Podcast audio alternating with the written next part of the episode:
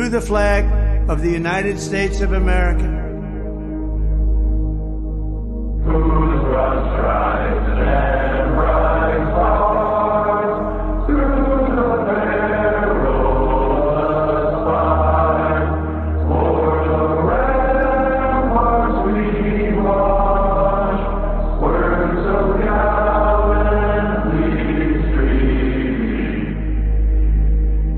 and to the republic which it stands,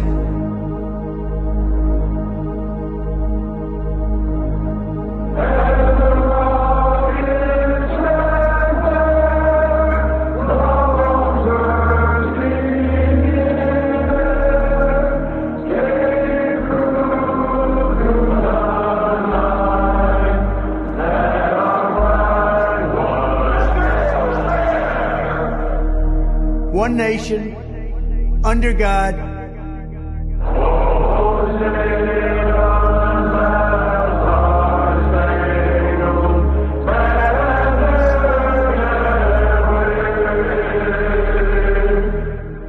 indivisible, with liberty and justice for all.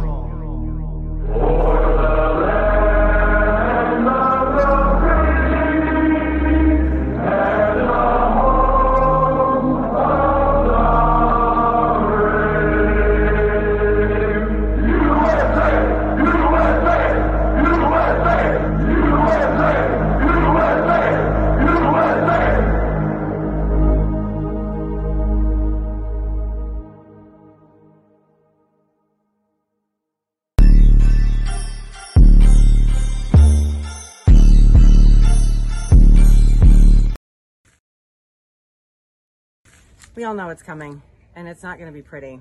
It's great to have storable food, but when that runs out, what are you going to do? Your best defense against the coming apocalypse is to have seeds so you can grow your own food. So I've been looking for various different seeds for the last couple of years, and off the bat, almost all seed companies are the same, as long as they're non GMO, heirloom, yada yada. But it's the following years that really concern me. So I bought a whole bunch of seeds last year, and when you get seeds, there's there's a lot of seeds in a pack, a whole lot. You're probably not going to use them all if you have a small garden, so you want to make sure they last again the following year. So the best company I found for these seeds is called Survival Essentials, and you can go on their webpage. It says your best defense against the coming apocalypse. So Go to survival-essentials.com, save 10% with promo code DEFIANT, and get ready because we're going to need to eat. And I don't know about y'all, but I don't trust the food in the grocery store anymore. I don't trust it unless I can plant the seed with my own hands and watch it grow with my own eyes and know where it's coming from and feed it to my family. So survival-essentials.com, promo code DEFIANT, saves you 10%. It's time to resist. They can't arrest us all. And they can't keep all your kids home from school. They can't keep every government building closed. We don't have to accept the mandates, lockdowns, and harmful policies of the petty tyrants and feckless bureaucrats. We can simply say no. Not again. The only way to stop these mandates is to refuse to comply. Refuse to show vaccine passports. Refuse to wear a mask. Refuse to stay at home. We will not comply with Fauci. We will not comply with Joe Biden. And we will not comply with authoritarian governors. I am not going to comply. This ends now.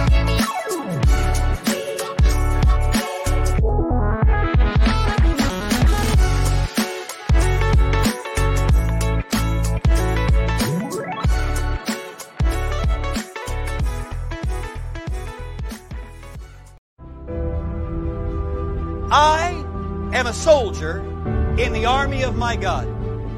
The Lord Jesus Christ is my commanding officer. The Holy Bible is my code of conduct. Faith, prayer, and the Word are my weapons of warfare. I have been taught by the Holy Spirit, trained by experience, tried by adversity, and tested by fire. I am a volunteer in this army. I am enlisted for eternity. I will not get out, sell out, be talked out, or pushed out. I am a soldier. I am not a baby. I do not need to be pampered, petted, primed up, pumped up, picked up, or pepped up. Because I am a soldier. No one has to call me, remind me, write me, visit me, entice me, or lure me because I am a soldier. No one has to send me flowers, gifts, food, cards, candy, or give me handouts. I do not need to be cuddled, cradled, cared for, or catered to. I am committed. I am a soldier. I cannot be discouraged enough to turn me aside. I cannot lose enough to cause me to quit. I will win. I am more than a conqueror. I will always triumph. I can do all things through Christ which strengthen me. Devils cannot defeat me. People cannot disillusion me. Weather cannot weary me. Sickness cannot stop me. Battles cannot beat me. Money cannot buy me. Governments cannot silence me. And hell cannot handle me. I am a soldier. Even death cannot destroy me. For when my commander calls me from this battlefield, he will promote me to captain and then allow me to rule with him. I am a soldier in the army. I am marching. I am claiming victory. I will not give up. I will not turn around. I am a soldier.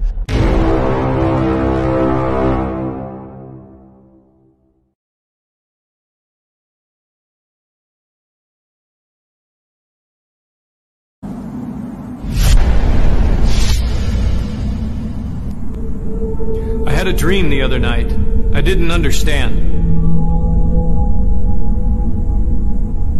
Figure walking through the mist with a rifle in his hand.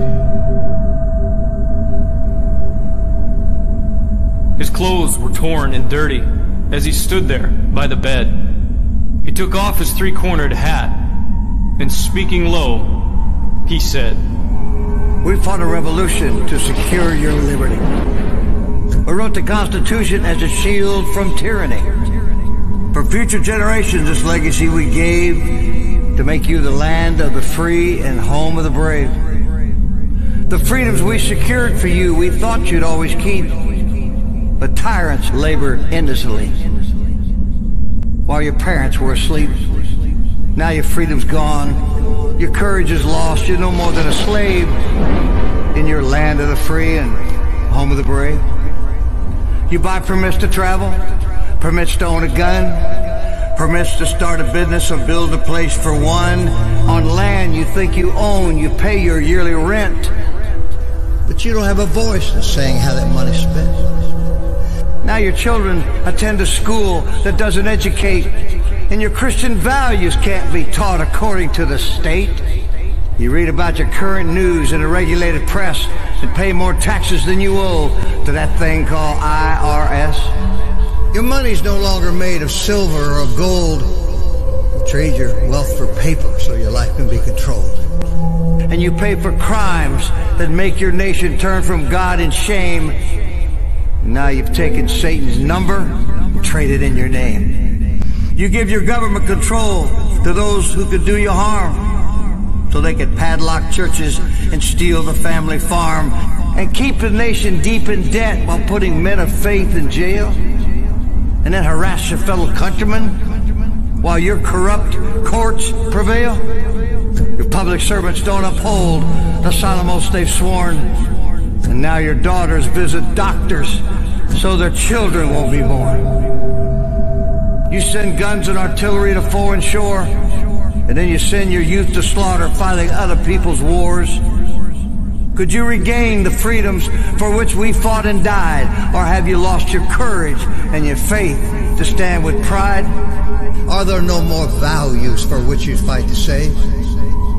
Or do you wish your children to live in fear and be a slave? Then people of this republic, it's time to rise and take a stand. Defend the Constitution, the supreme law of your land. Preserve your great republic and every God-given right and let us pray to God to keep that torch of freedom burning bright.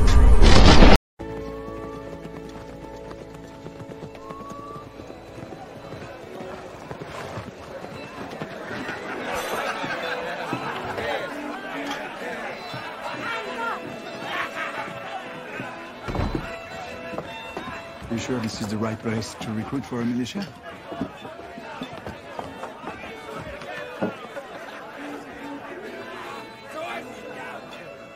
God save King George!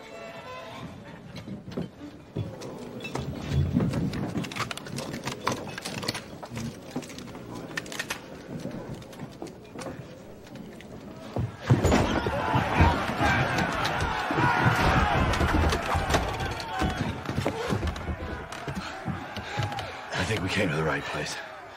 Broadcasting live in the lives of Patriot Control of America. You're listening to the Patriot Party Podcast. Now, on the show, the chair is against the wall. The muskrat jumps over the berm. This is your last chance. After this, there is no turning back. You take the blue pill, the story ends. You wake up in your bed and believe whatever you want to believe. You take the red pill, you stay in Wonderland, and I show you how deep the rabbit hole goes. Remember, all I'm offering is the truth, nothing more.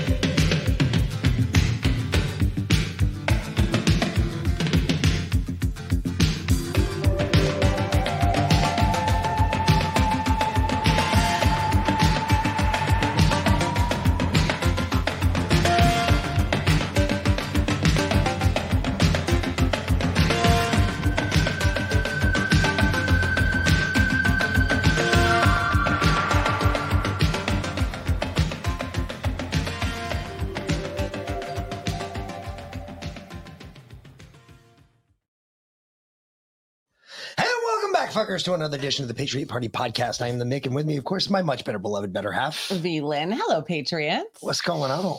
Hmm, good stuff. How was your day, babe? Uh, it was good. I cleaned the house. Yeah. Yeah. Oh, yeah. Well, I about half. I have to clean the Liam's dusting tomorrow, and I'll do the countertops. But I swept, vacuumed, mopped all the floors, which is the biggest part. Yeah. So Which you know. So because the dogs Yeah. are insane, and they constantly drag dirt, mud in all the time. So they already have. I know, I know. I'm so mad. Like, are you fucking kidding me right now? Fucking shits. Anywho, Oh, I'm Dylan Hobbs. Never tuned in live before. Welcome. welcome. Good stuff. Fantastic. We have a guest tonight. We do. I'm really excited, actually. Yes. Yes. This uh, this one reached out to us Yes, directly. No, yes. no intermediary. Yes. No nothing. Yep. Yep. So this will probably be a really good conversation. It, it will be. I'm very excited. so So, how was your day? boring. I worked. What do you Good. think? I, Fantastic. I was supporting all those that are on welfare and everything else. That's what I did today. Because remember, your tax dollars support those on welfare. Well, Just letting you know. in Ukraine. Probably. I mean, now, now it's Ukraine. Because Christ, we ain't using it here in America. No shit. All right. Well, then, without further ado, let's bring in our guest, John Kirwin. He wrote a very cool book. Anyway, welcome. How you doing? All right. Hey guys. How are you guys doing? Fantastic. Awesome. John, tell us uh, a little bit about yourself and um and this book you wrote. And I listened to some of the other the podcasts that you've done, and I I thought I caught a hit a hint of Yankee in your voice. Where are you from? Yankee. Well, uh, Montclair, New Jersey. If Yeah, that's that'll any- do it. There you go. Yeah, that's I was okay. We're, born in we're New Montclair, New Jersey. We're Yeah, New when I moved down to uh moved down to South Carolina, I was in this buffet and I was like, What's that there? And the lady was like, That's chicken fried chicken. I said, Okay, what's that there? I said, That's collard greens. She said, You're not from around here, son, are you? no, ma'am, I'm from New Jersey. Yeah. How long you been in the South? Oh my gosh. Uh let's see. It's uh it's a good number of years. It's over 20 years now. Okay. Well, I mean, you know, there's there's a, a distinction because at 20 years or no 25 years, you're no longer a damn Yankee. You're just a straight Yankee. That's what I heard. Yeah. So That's you know, we, we're all aiming. We're we're what 20 years. We're 20 years right now, so we got five more to go before we're just Yankees. Nice. nice. Well, I'm glad to be here. I'm really excited to be with Patriots. Of course, that's a passionate topic for myself. So we've got a lot of ground to cover for sure. Yeah, absolutely. So please explain to us your book. Well, explain to everybody else that's listening your book, because I'm pretty sure nobody's heard of it. Because I guarantee you're nowhere where everybody can find you. Yeah, yeah, no, for sure. well, It's kind of like the Hitchhiker's Guide to the Universe, but for conspiracy theorists dealing, dealing in today's world. Well, it just recently dawned on me. The book is called The Conspiracy Theorist Survival Guide. So, long story short, it's it's an emotional, intellectual, and, and spiritual guide for people who are finding out that officialdom isn't telling you the truth. And what I realized recently, I was at a conference in Texas with David Straight um, for being American State National, Mhm. and what I realized, I had a table there, um, and I was actually uh, speaking, was that one of these topics is enough to split a family up. Because I talked to people there who were just on the Patriot track, right? Where they began to question officialdom. And that was enough to break up families. But it could be one thing, like you find out the moon landing's fake or 9 11 was an inside job. I mean, it could be just one thing, and that will bring into a f- couple's life or between father or mother and children or lifelong friends, it'll bring irreconcilable differences. So that's really what the book is about. It's not to convince you about any conspiracy theories. Okay. It's for people that have already been convinced and you're getting blowback from those people in your life that are important to you that aren't on that same path. Okay. They don't know and they don't want to know. And I think you can relate to that. Yeah, we're we're truly blessed. Although I mean, Mick Mick's been red pilled his whole life, and uh, honestly, I kind of have been too. Because I, when I was hmm, I guess I was uh, eight years old when the Challenger exploded, and I knew right off the bat that it was fake. I- Really? yeah, I watched it over and over again. I was actually I was living in London with my mom. Um, she was uh, she got transferred for work over there, and so I I had the benefit of a getting a different perspective from a very young age, seeing what the rest of the world was like. We went to Morocco and uh, Rome and France, and you know we went all over. So I got to see a lot of different cultures, and we actually were home on vacation. Um, and uh, here in the states, and we were staying with my aunt and my cousins were all at school, and I was downstairs and like the basement had been converted into some rooms for my cousins and I was watching TV and uh, and I saw it blow up and I didn't I didn't realize what it was like I thought it was part of a movie Uh-huh. because I'd grown up watching horror flicks with my dad and I, I could you know spot fake bullshit a mile away because Wow. you know At I- eight years old? so uh, yeah, I mean, I was watching horror flicks with my dad from the time I was like two and three. So you know, all, none of that. You know, Night of the Living Dead when I was like six. I mean, it was not a big deal. Um, Right. So watching the Challenger explode when I was eight, I was like, oh, that's some man. They, special effects have come a long way. That's different. Well, I- and I watched it over and over and over again because they played it over and over and over again, and I was right off the bat able to detect like, well, that's fake and that's fake and that's fake. And um and my mom came down and she was like are you watching tv and i was like i mean yeah look they they have this cool you know cool movie on. She's like that's not a movie. And i was like no it totally is mom. That's definitely a movie.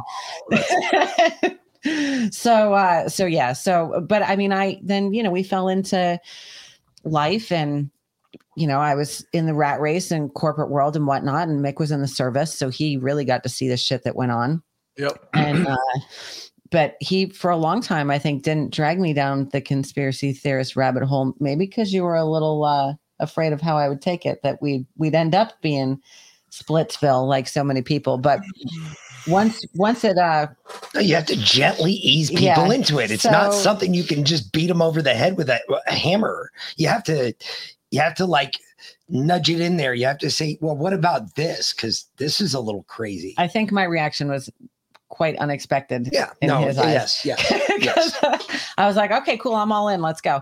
Um, that what if this is possible, then this must be possible, and you know, everything is possible if you can imagine it. So, yeah, Well, I could, I can certainly understand mixed sentiment. You know, we have to use wisdom, and we can't shove people stuff down people's throats. However, if it's a friend, you can cut them loose. But if it's your spouse or your children, you you're in doing life with them.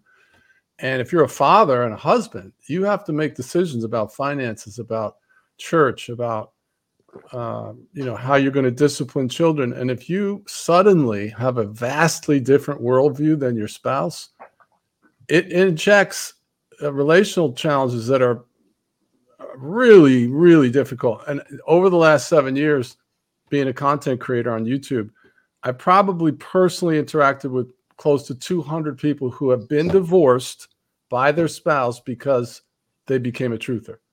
And in zero of those cases did the truther ever tell the unconvinced spouse, hey, if you don't talk to me about this stuff, I can't have a relationship with you. That didn't happen. It But what did way. It, It went, went the the other other way every time. Yes, So the person with their head stuck in the ground, they wanted to keep their head in the ground instead of Yes. taking their dumb ostrich head out of the fucking ground and look around like everybody else. No, they wanted to keep their head. I, I, you hear it every day. Like for instance, I just saw this interview uh, this afternoon. Jen Psaki with uh, uh, what's her name from the Trump she used to work for Trump and then she came out against him. I forgot her name. Anyway, she doesn't matter. She's immaterial. But she's like, I'm voting for anybody who's not Donald Trump. And I'm sitting there thinking to myself, man, this guy scares you so bad. Right. He scares you so bad that he has your whole voting world jacked up because she used to be a Republican and now she's on Jen Psaki's show, Piznazzi, sorry, Piznazzi's show, Thank you. saying that, oh, I'll vote for Joe Biden. And I'm like, doesn't this just show it? Doesn't this just show the it's almost dysmor- uh, dysmorphic, I believe is the term for it, where the head and the body are no longer connected. Oh Like, yeah. The ass is doing one thing, meanwhile the head's over here doing another thing. I mean, I can't believe what I'm seeing. Or they're all just possessed by demons. It's just talking points interaction. They don't think anymore. It's just, and there's always this agenda behind all of their interaction. It's not like people really want the truth, and it's almost become impossible to reason with anybody. I, I watch different people that are really high up in the food chain that are going out to colleges and debating, and they're they're tough as nails and they're super smart, but I mean they're they're fighting losing battle in a lot of cases because these people don't have anything to do with logic or reason. Nothing. No, there there's a there's a study done a the statistic floating around our uh, our friend Josh, who's on the Red Pill Project, um, spouted it out, and I at first I didn't believe it, and then I went and looked it up for myself because that's what we do when we're truthers. You know, we, That's we're right. like, hey, that's that's that sounds crazy. That sounds weird. And Let then I, me look looked, I went up. and looked it up, and holy shit, it's absolutely right. Only 30% of people have a running commentary in their head when they're not actively engaged in doing something. That means 70% of the world's population is just legitimately NPCs. it sure seems like it. I mean, the NPC concept is pretty hard to accept. Like people have no souls and they're just part of some, you know, um, simulation or whatever. But I, I think that I don't know. It's it's hard to get your head around because the behavior is so so irrational that they almost seem like they're NPCs. You know, Like, ask somebody, you know, someone that you know is a, a, a normie, ask them, just what are you thinking about? And nine times out of 10, they'll say, nothing. yeah. And it's because they're legitimately not thinking about anything. Because they're not doing anything. If they're doing something, they're thinking about what they're doing. When I'm doing something, I'm thinking about like 8 million other things, including what I need to be doing next, what I was doing before, what he might be doing, what we're doing on the show tonight, you know, what the dogs Yeah. are doing, like everything. These people don't think like that. They Like- just don't think at all.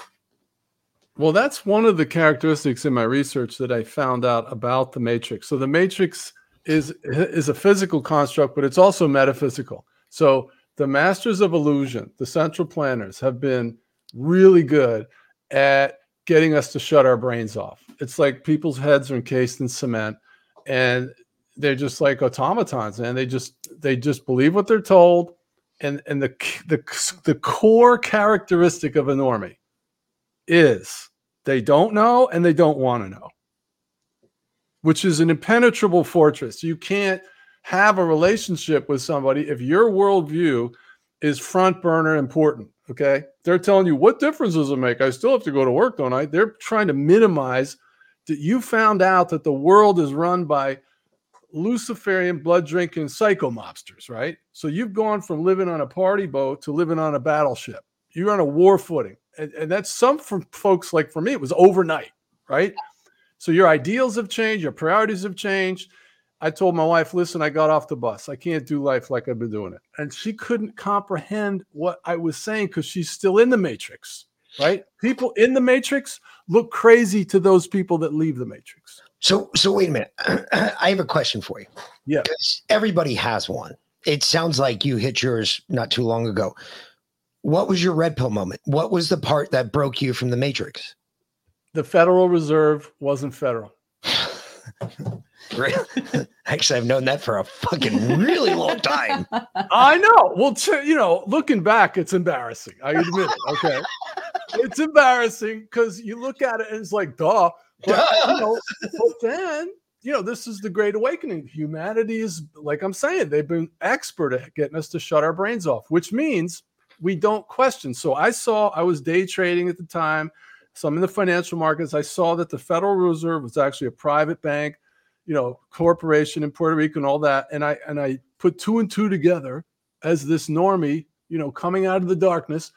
Hey, I said to myself, hey, this is fake. And obviously all the demo all the all the politicians know it. They're lying to us, right? well, here's the here's the key. Right after that, I asked a question that 99% of your subscribers have asked at some point in their history. And that is if that's not true, what else isn't true? And that is the epicenter of the truther right there. That's the conversion point.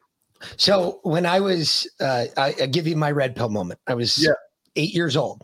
Do you remember the TV show PM Magazine? Used to Yeah, air there was a blonde chick and, a- and a guy. Okay. So they So- did an episode. I think we're about the same age. so- Yeah, yeah, yeah. They did an episode on PM Magazine where they had the top rifle marksman in the world at the same distance, same trajectory, same location as Lee Harvey Oswald Okay. and JFK on Ju- November, uh, what is it? Uh, November 22nd, 1963. Yep. driving right down the road. The dude put 12 rounds into the car. Do you know how many hit JFK? Wait, One. is this a simulation with Yes, another it was a resimulation A- of all the a live- same. a- a like LARP. it- they waited for A live action replay. A they live- Okay. they waited for two months for the weather conditions and everything the way it was. Wow. November 22nd, 1963, in Dallas, Texas. And they put the top rated marksman, the guy and another guy. They had two guys up there. They had one dude that was the top rated marksman, and then somebody that was around Lee Harvey Oswald's actual training that he had in firearms. Okay. And they fired 12 rounds at the car. Do you know how many hit Lee Har- or JFK? Well, I'll guess it was zero. One. Just one.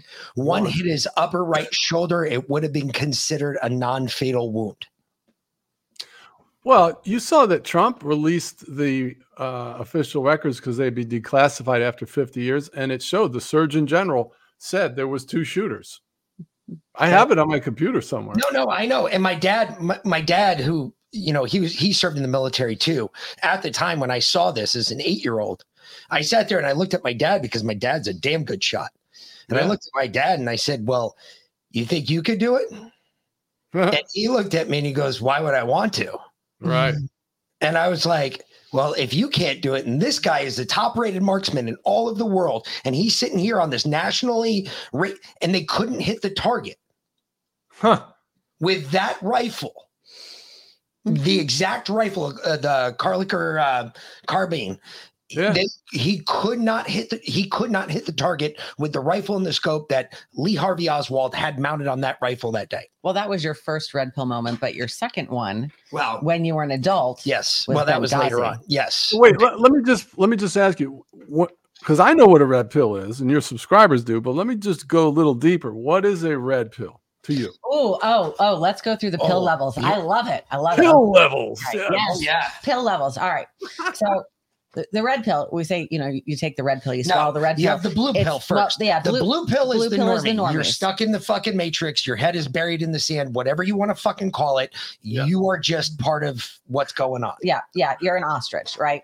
Yes. Um, then the red pill, and that's a tough one to swallow. That's when you when you wake up, you when you realize that they're lying to you about something. You just got your battery cables cut from the back of your spine. You're just getting out of the goose. You're getting fed this oatmeal slop, and you're on board this weird ship. All right, with but just just to put some meat on the bones, what we're saying is, for the first time, we begin to question officialdom. There's, Correct. there's an official narrative Mhm. on on a variety of topics that are sanctioned. It's called the Overton window. Yep. And what Correct. or the red pill means you start to Question. question their integrity. Like, Mm-hmm. you know, they're not public servants. They want to kill me. Those kind of thoughts start to Well, come in your Not, head. not just then not that's- just that's not just integrity, not on. just integrity, then authority, and then Yep. you start traveling down this road, which we call the black pill. Then the you black get into the pill black pill. is when you realize that they just want to kill you. They don't give a shit about you.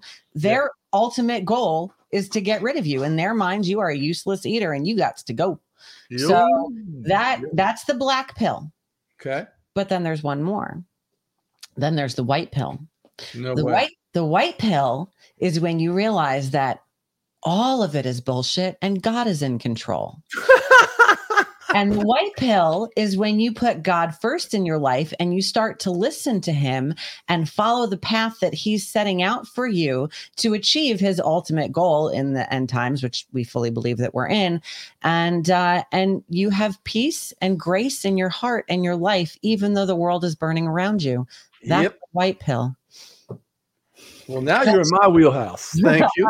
Well, that's, that's where we're at. We Yeah. already know that. That's uh we're already in end times. We already we're pretty sure we're in Revelations, pretty deep. And um it's just a matter of time. God's pissed.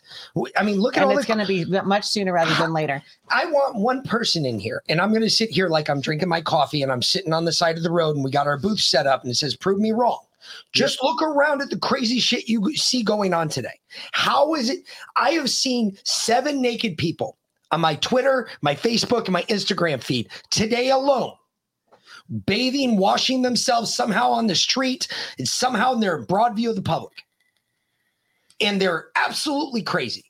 Yeah. And you say that, oh, well, God's not real. Really? What is that?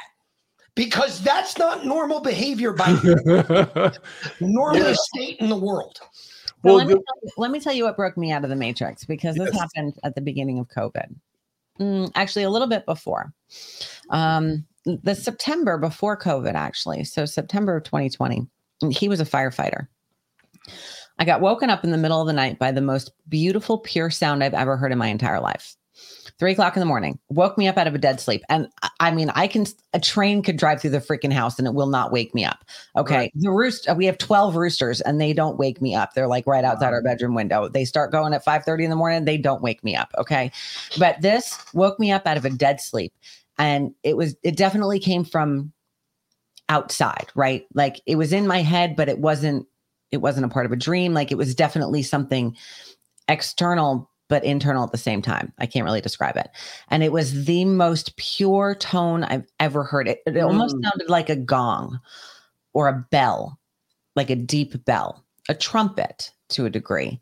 So I, I got up and I was like, what the, what the hell was that? I went down the, the hall to check on the kids. They were dead asleep, didn't wake them up. He was at the firehouse. So that, I was like, all right, there's something else. And I knew there was something bigger than me. It was something, something else. And then about a week later, again, he's at the firehouse.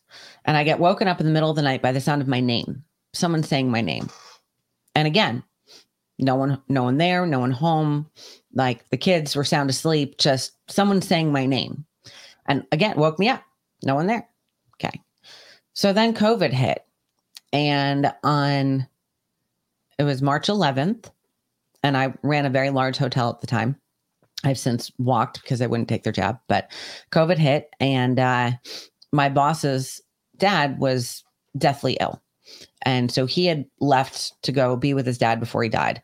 And it was St. Patrick's Day, which is you're in South Carolina. I'm sure you're familiar with St. Patrick's Day in Savannah. It's the biggest event of the year. We have millions of people coming. Okay. Yep. Um, we actually had the Tybee parade that day. So um, I'm at work in the morning and I was taking a half day to go out to the Tybee parade. And I get a call from corporate that everything's shutting down because of this virus. They're canceling the St. Patrick's Day parade. I've got to like refund all these people. I got to start laying people off. I'm like, oh, I mean, overwhelming. All this information all at once for a freaking cold. I was like, are you kidding me? And I just had Bill Barr and his um I, I was I already had I had COVID at the time. I was patient zero in Savannah because I had Bill Barr and his FBI team in my hotel and I was the only one that interacted with them and they had just come back from Wuhan and they gave it to me. So I got sick February 15th and I didn't get better until April. Like I couldn't breathe. I ran 104 degree fever. I mean, I was I was rough. But I took a week off work and then I went back because it was a cold. It was a rough one, but it was still a cold. And uh, so they're telling me they're shutting everything down. So I'm I'm like, okay. So I start putting the wheels in motion and, you know, delegating to my staff to start getting things going. And I I dipped to go out to the Tybee parade, which they were trying to cancel. We did it anyway because everyone was out there.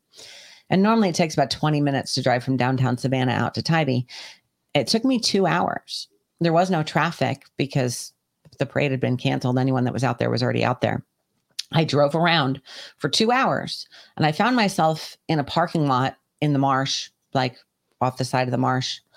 And it was like I had gotten this download of information and I I, I knew everything was I knew all, all the COVID shit was bullshit. I knew that it was designed to try and take our freedom away. Um, I knew that they were going to roll out some kind of a vaccine and it was going to be poison and going to kill us. In fact, I went back to work the next day and I told my assistant, uh, my protege, um, I said, look, they're going to roll out something. They're going to call it a vaccine. It's going to be poison and it will kill you. Do not take it under any circumstances. And she is still unvaccinated to this day. As Nice. am I. And that threw me so hard out of the matrix, I never went back. Nice. Never went back. I was like, oh, this is all bullshit. So, Yep. yeah. But that was really the first time I'd say that that I was aware that God directly interceded in my life.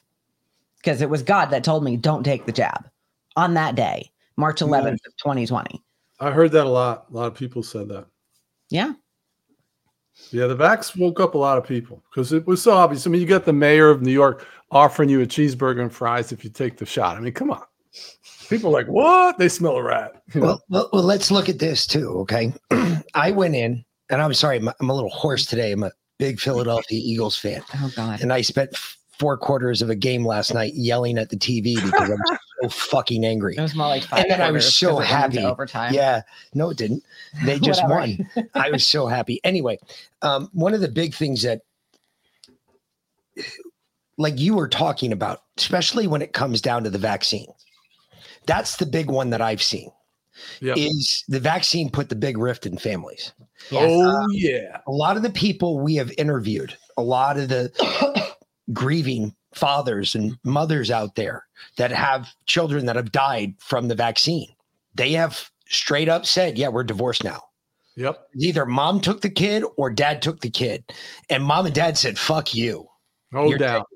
One of them said no, one of them said yes and did it anyway. Well, that one's even more difficult to deal with in a relationship because your ass is on the line. If your spouse takes the voodoo juice and now she wants to kiss you, I'm like, get away from me. You got the cooties to the max. Well, What, uh, why are you pointing to him? because I Because he got took the jabs. I got Oh, bro. I'm sorry. No. I always try to Oh ask. no, no, stop, stop, stop. No, no, Wait, okay. before you even continue. Seven months after the jab, uh, one of the doctors that worked on me when I was at Walter Reed, or well, at Bethesda, after I got wounded, he was doing a study at Bethesda of soldiers that have been in. in I, dude, I was in the military for fucking 21 years. Do you know how many drugs the military has pumped into my Oh. fucking body? And he had brain surgery, I and they told me he'd be dead if, um, five years later, and that was 18 years No, ago. they so- pump you up. I know they I pump you. can't even tell you how many drugs I have in my system that none of you do. For instance, I've got all nine versions of anthrax. So, well, wait a minute. You say that Well, anthrax, no, I'm just shaking my head like it's just amazing you're still rocking, dude. anthrax Get to that may have saved my life. That's the crazy part because this doctor had this study going on because of what mRNA introduces to your body. It also activates kind of like Cipro 500 is what we're supposed to take to activate our Cipro or our Anthrax. anthrax, genes in our body. It, it activates the antibody and it destroys anything in your body. If it's foreign to the body, it kills it and gets rid of it, deposits it directly in your, your colon, and you shit it out. It's gone. That's Okay. what anthrax does. So, what he was looking at were the guys that were vaccinated with anthrax and vaccinated with COVID. Because what he was saying is that the guys that were vaccinated with anthrax, it was killing the COVID vaccine before it even made the bloodstream. How is he proving that?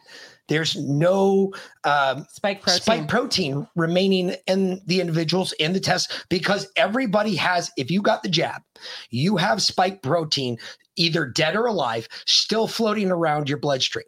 Because the Forever. breakdown is 35 years on Oh, spike yeah. protein. Oh, so yeah. they can find it in your bloodstream forever. So I got checked on July 7th, eight, seven and a half months after my last injection. You know how many spike proteins I had floating around my bloodstream? Zero. Zero. Yep. So either I got a, Two a double double placebo dose, Yeah. or I got nothing because of the way they were manufacturing it. Because if you think of the way they were manufacturing it in these big bowls, Yep. at the bottom of the bowl, because the water is more dense, the the mRNA went to the top. So Ah. everybody that got like those first couple series, which I was a first responder and I was required to get it before December. All right. So I got the first injection before December. I probably got nothing but pure saline. Or Well, that's good. God's not done with you, man. God's not done with you. Oh, oh, that's that's very true, actually. So or I got a double placebo. I don't know which, but I have That's- zero spike proteins floating in my bloodstream. Good which on you. Well, ain't then you shit. you can kiss them, then, Glenn. You're good to go. it it it took a while. It was probably a solid six months before I went near him. Actually, after She the was jab, I was so pissed. I w- we had literally Oh. just just done a show with deplorable Janet, who is a retired nurse. Uh, going over this the slide from the CDC that popped up for 20 seconds about all of the adverse events of the jab before they even rolled it out. We spent four hours. I know. And I, couldn't said, what did I tell like- you? What did I tell you? I said, I'm still going to get it because it's like a science experiment for the show. Mhm. You didn't. I did. Let's see what happens. Get out of here. No, Uh-huh. why not? Fuck. Why not? If we're broadcasting it, dude, what else? I've already been vaccinated with everything. I literally have had vaccines people haven't heard of in 30 plus years. You years. got like gang wars going on. You got the Crips and the bloods warring inside you. That's what I Well, think's going on. And I it think what did- it did was make a nuclear playing field, and one just said, "Fuck you, watch this, hold my beer." What it Oh did my lord, that's inspire crazy. me to research how to mitigate the side effects of the jab in case something did happen to him. So I basically, I mean, I I was working on the McCullough protocol before Dr. McCullough ever put it out. I had a bunch of my friends on it, um, and it's worked tremendously. In fact, I've basically saved saved my best friend's life. we figured out uh, that we were the first ones to say, "What are what are the possibilities that mRNA is going to transform your DNA?" Because when you break it people down, were like, "Wait a minute, how does that work?" I was like, "What if it transcribes? What if it goes backwards? What if the DNA starts mass producing the same mRNA? What happens then?" Now you're transporting a disease that you have no fucking control of because you had no idea what you were doing when you started with it. Right. because DNA, when you break it down, deoxyribonucleic acid translates dio is God, oxy is one, ribo is truth or translator, depending on the language. Nucleic is inside, and acid is fire. So deoxyribonucleic acid translates to the truth of the one God and the fire inside. Nice. Messenger RNA is Or the- your, your RNA, your ribonucleic acid, is the translator to the truth of the one God and the fire inside. and the messenger RNA does Brings it- the message. from the translator to the truth, to the truth and to- back. and back. So Interesting. when you change that message, How else do you screw up every other cell in your body? you are destroying God's creation. You are changing humanity so that most people are no longer human, as in the days of Noah, when Nephilim blood ran rampant through the population and God had to destroy the earth with water. The only ones pure left were Noah and his family. It's some nasty business, boy. I'll tell you. The, Here we uh, are. The history of it is they went to DARPA and they said, I want you to create a technology where we can chip people without surgery. And it took them 10 years, but they came up with the hydrogel and the quantum dot technology.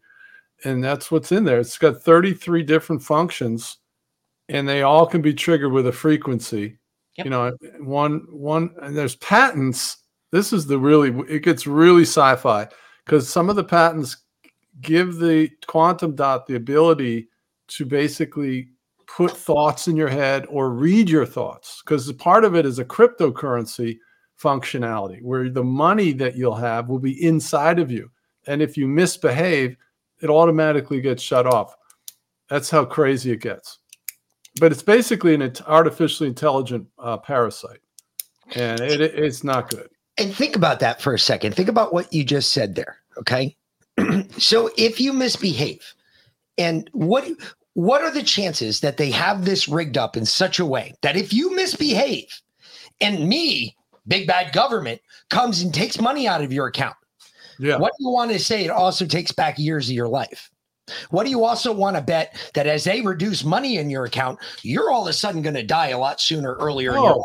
Didn't they make a movie about that? Yes, they did. That's yeah, right. they did. They did. that Well, right now, right now, if you're in China and you jaywalk, let's say, they can read your gait. They don't even need to see your face with the cameras. I mean, they have your blood, your DNA, your fingerprints, all your data, and they automatically deduct the money out of your account for a fine. And then if your social credit score goes below a certain threshold, boom, boom, boom, boom. You can't get on the bus. You can't go to the bank. You, you basically they just kill you with you know no food. That's all they got to Yeah. do. They're Put you in the starve you to 15 minute city and take your food away. Yeah, I agree. Well, and see, that's why we were on such a big push to get everyone to grow their own food to the point where I started a business to help people grow food with electroculture. Um, I don't know if you're familiar with electroculture. It's Antiquitech, where you wrap copper wire around natural wood and you put it in the ground and it makes your food grow, your plants grow twice as fast and five times as big. Excellent. It's amazing. So um, I make electroculture antennas and I sell them to people and you know ship them all over the country. And I mean, I we still eat out of our garden just about daily in November because it's you know it's it's amazing. Um, but it's so important to grow your own food because the mRNA is not just only in the jab. Now they're growing it in salad. Oh my greens. gosh, I'm trying to figure out how to go to the dentist because I got this subscriber that sent me all these dentists are like they're the, the Novocaine or lidocaine has uh, the mRNA in it. So if you go get you know two cavities filled, they're going to kill you. So now I got to figure out how do I get my teeth fixed. Oh, yeah, it's easy. Freshmouth.com. Yeah, Just freshmouth.life. freshmouth.life. Freshmouth.life. That's. So we have this uh, What is that? Uh, Freshmouth.life. Freshmouth is this amazing toothpaste. It's made, it's a nano silver, fluoride free toothpaste that actually heals your enamel, cures gingivitis.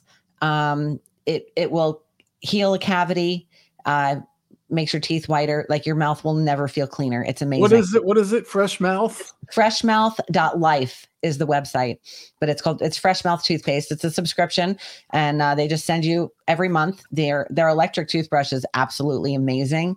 Um it's the like the best rated toothbrush ever. Mm. it has like a polishing and a whitening and a cleaning right. and it's fantastic. So Yeah. um and they have an ozone cup too that's amazing as well. So that I mean, if you need dental surgery or something, this guy sent me the the the microscope that he got. It was four fifty, and then all these other slides, and it was like eight hundred bucks to get in the game. And then you can you can look at your own blood, and he's got structures, the self replicating geodesic structures in his blood. We've all got them, like you said, because it's in the food and stuff. And uh, you know, um, more. What are those other things? Or um, Morgellons oh yeah Morgellons yep Morgellons, which are like microscopic hairs, but when you look at them under a microscope, they'll have like a little square and a letter inside. Mhm. So it's like it's like nano nanobots are in us, and it's like so. You, I want to mention one thing you said about the tribulation. If anything did not verify or validate that the book of Trib- Revelation is spot on, is the mask of the beast, right? Or the or the the ability not to buy unless you could show your vax certificate, right? Are we not right at the precipice of not being able to buy or sell? It's like right in front of us. Mhm. It's crazy. They're, they're already doing it in China. Oh I yeah. mean, you brought up China. They're already doing it there. They Yep. just we're just more reluctant to take on that type of technology. We don't like it and we don't want it, and it goes against all freedom. You keep bringing up a signal and and control. This is control. Yep. This is fucking control. Every t- everybody has one. Name me one person that does not communicate with a cell phone today, and I will be fucking amazed. I did see this one guy. He was a CEO and he bagged his phone 100%. He has no phone. And he says, when I drive in my car, I just go from point A to point B. He said, I got a, I got a secretary that has comes with a notepad and I run my million dollar business. It's multi-million dollar business with no phone. He said, I couldn't have been happier. I'm loving life. I was like, dude, dude, go for it. When the power goes out we're all going to be there Yep.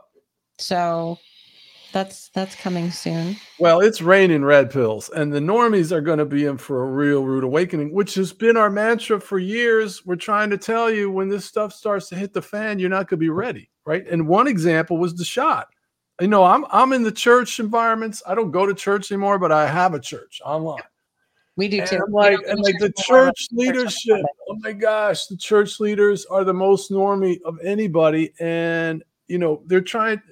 They're very, they're very snarky and cynical. If you try to talk to them about moon landing is fake, 9/11, Patriot movement, whatever. Okay, because they're just, you know, in this lane, and uh, you know they they characterize it as being irrelevant, right? I just want to focus on souls. Okay, well The That's Bible fine. says there's a firmament. God separated the waters Oh, above oh. from the waters below.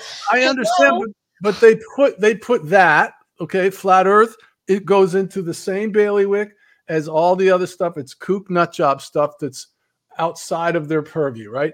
Mm-hmm. And but here's my point. My point is no, no, it does matter. Okay, it matters to the to the fish that the worm that he wants is on the hook, bro. And what happened was they then bit down and they trusted Fauci and they lined up all their congregants and they recommended the shot. Now they're burying them. So what I'm trying to say is we were validated.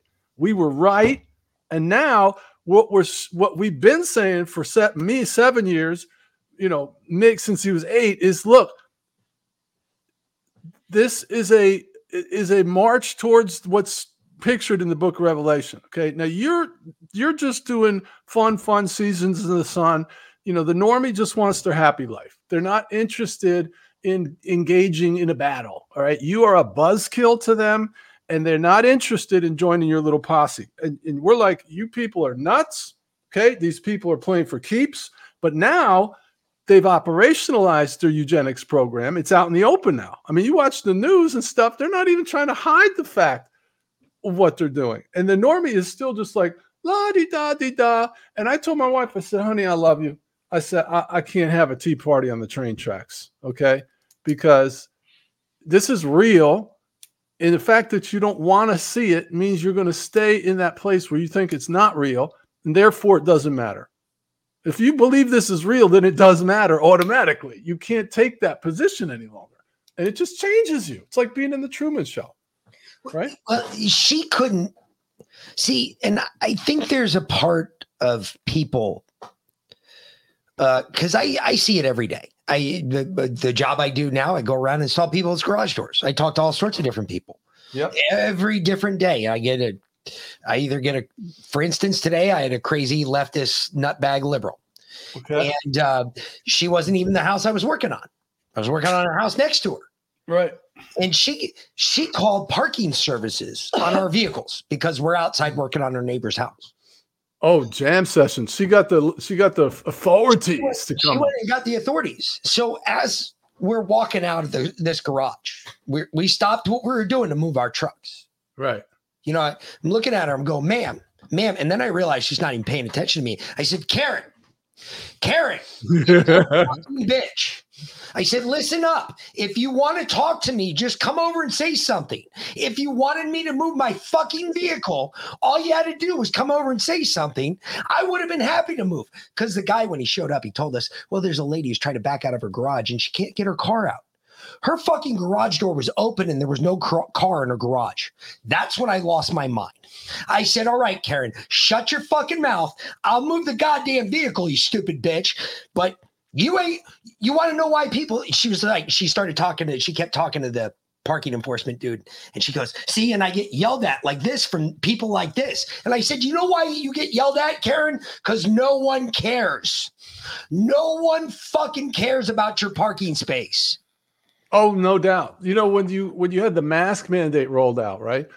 You saw all these people who are living lives of quiet desperation, and they're like having to make an extra dollar after retirement age, and they're so they're they're uh, uh, you know working at Walmart at the door, right? Greeter. And and they roll out the mask mandate. Well, this is like a gift from God, okay? Because now when you're like four, okay, what you say is, "Look what I can do," right? You want well, you never lose that. It just changes, sort of, but we still are on a search for significance. So now this guy gets deputized to be able to boss everybody around that comes through the door, right? And it's and they get their their juice up because now they can be, you know, Officer Joe Bolton.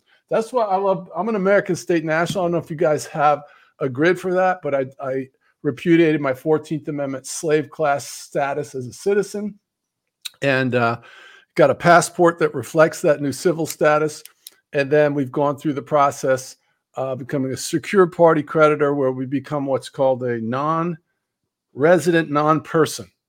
That's the terminology for the IRS. So we're legal non taxpayers. You got a grid for that? Yeah, right now we're illegal non-taxpayers. Maybe we need to be legal non-taxpayers. Actually, I, you know, I was listening to one of the podcasts you did before, and I, I was really interested in this because right now we are fighting with code enforcement with the county. Oh, this is this is what the benefits of this are beyond words, and this is the next great conspiracy theory, the next shoe to drop for truthers, because this whole construct of GovCo is uh, based in fraud, and whenever you discover fraud in a contract, it immediately voids the agreement. Everything else. Yes. Yep. So you want to go down that road? I'm sure your your subscribers would love it. Yeah, uh, You asked the question. I didn't. uh, Because we, so the neighbor across the street, you know, he uh, and we used to trade eggs with with him for fish. He'd go fishing and he'd bring us a cooler full of fish, and we'd give him a couple dozen eggs, and you know, it was great. And then uh, I don't know. I think he probably took a booster and became a I don't know demon possessed zombie. or something. Batshit moron. Um, Yeah, but now all of a sudden now he has a problem. So he called code enforcement on us because he says that we're not allowed to have chickens. Yes, yes, we are. Anyway, apparently they um they changed the code here. They adopted the international code uh, for our county. Um, so basically, they've turned the entire county into an HOA now, and uh, code enforcement is the you know Stasi arm to enforce their stupid rules, not laws. We didn't vote on it because it was during COVID, so no one could vote. Um, in 2020, they didn't vote on it.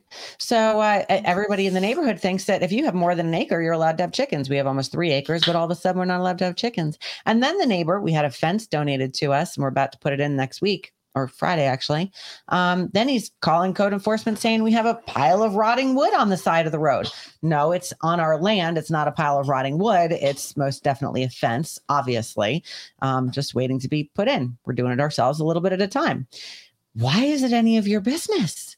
Right. Get the fuck out of here. Like, and I'm sorry if this is a crime, which it's not because there's no law for it, then I should be able to face my accuser per the Constitution. But because code enforcement takes um, anonymous, Anonymity. yeah, anonymous Anonymity. issues, you know, anonymous complaints, I don't, I can't confront my accuser. And the, so, therefore, if there's no accuser, there's no injured party. So there's no crime. There's no broken law. There's no broken Well, law. there's no law anyway. So exactly. Yeah. So, so yeah, I'd be very interested to hear what you have to say about the, Yeah. uh, you know, all that. Right. It all comes down to a large degree to jurisdiction. The best way to understand this is if you go into Walmart as a customer, you're going to buy some oranges, right? And the manager comes over and says, uh, Mick, I need you to take this broom and go over and sweep up in the back. Right. You're looking behind you, like, is there another Mick here? Because I'm like confused, right? Are you talking to the right potato son of a gun like I am? All right. So, but attitude.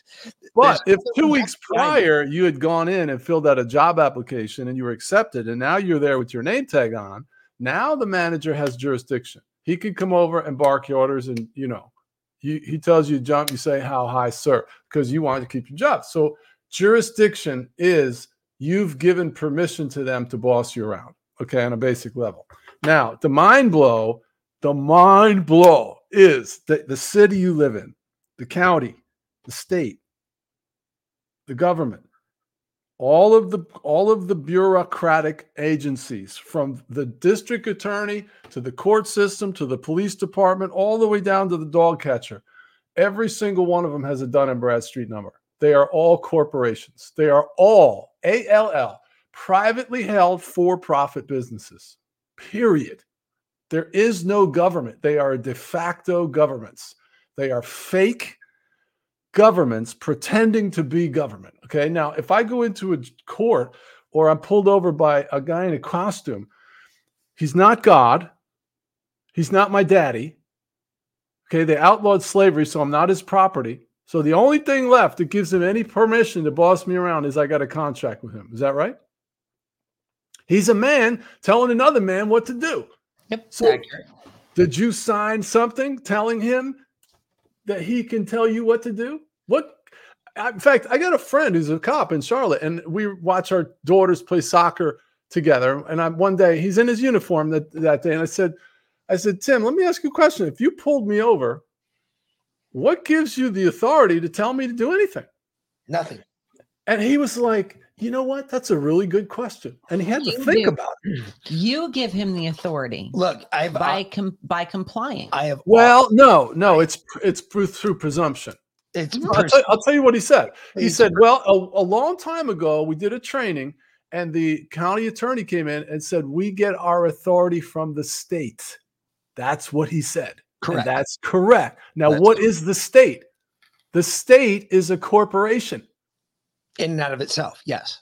Well, am I? Do, do they pay me a check? No, but they pay him. Do I have a company car with the state? No, but they they give him a company car.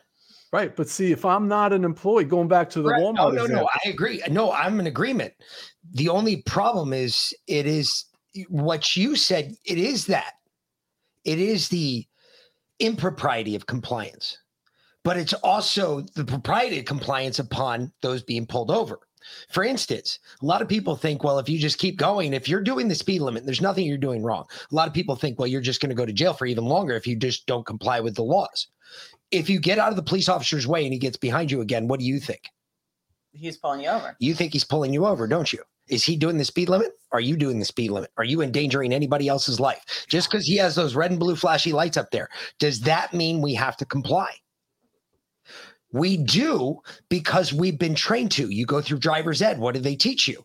They they start brainwashing you at 16. You see red and blue, blue lights behind you, or in the state of New York and New Jersey, you just see straight blue lights behind you.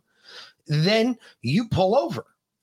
That is where the compliance starts. It starts at driver's ed. It's when we're taught that if you see a guy, an authority figure with a badge on, and he lights his lights up behind you, and although you're not doing anything wrong, you're still supposed to pull over. Why? well, are you asking me? Yeah, why? You you do you do have to obey the cop with the uniform because you did contract with him when you filled out your first W two form when you were sixteen. You were So- agreeing to pay taxes. When you separated from all of that, now when you see lights go on behind you, you're not worried about it. You just keep driving the speed limit. Don't worry about it. Well, no, because they have a gun and a taser. If I'm being pulled over, I'm going to pull over. But let me just finish my thought. When you go to the DMV, you go, down there yourself and you say, I would like a driver's license. You are contracting with that private company at that time. Correct. So, so what you have to understand is, is you can uncontract with them. Okay. In other words, in the Walmart example, you you filled out your job application with Walmart, or in this case, GovCo. So what But- you're talking about is you can quit. Yes. Okay, so how do you quit? Yes, now we're getting somewhere. Okay. First of all, you there is provision for you to quit. Now the reason for that is because the elites don't want to be hung for treason. So they operate by might might makes right. So you watch the mob shows and they'll be like, you know, if you're stupid enough to have me rip you off, you deserve it. That's how they mm-hmm. think. Okay. Mm-hmm. So so they create all this fraud and they trick you into contracting with them, but they give you the way out. So if you hang yourself, it's your fault. Okay, that's the premise. So 8 USC 1401 is what most people are. The defini- definition of a US citizen, a person born in the United States and subject to the jurisdiction thereof. They even tell you you're a slave. You're subject to the jurisdiction. Well, what is the jurisdiction? It's the jurisdiction of United States. What is the definition of United States? A 12 a 10 mile area in the District of Columbia. Correct. That's what what that is. Well, if you're a resident of the 10 mile area in District of Columbia, then you are a U.S. citizen. Are were you born in the 10 square mile District of Columbia? No, no. So through presumption, they opt you into all these contracts. So you have to undo the contracts through affidavit. The first one is an affidavit um, where we uh, repudiate our 14th Amendment slave class status, which is basically created at birth through the birth certificate. And then we go to um, a 21 days and we we do an affidavit that that was um, not rebutted, right? An affidavit of non-rebuttal, and we post that we we record that publicly, so it becomes a court of record.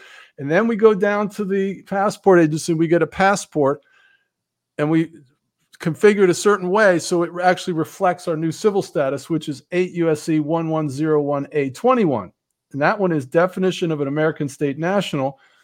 a person owing permanent allegiance to a state. Now, listen to just a couple of Supreme Court case rulings to convince you that there are actually two civil designations. Tashiro v. Jordan, it's clear that there is a citizenship of the United States and citizenship of a state. So there's two civil statuses. I'm still a citizen of the United States. Okay, but the difference is there's two of everything. There's United States, which is all caps, that's a corporation. Then there is the United States of America, which is the Republic United States, the constitutional one. There's the post office, and then there's the United Postal Service. There's the IRS, there's the Internal Revenue Service. They're not the same. There's actually two of you.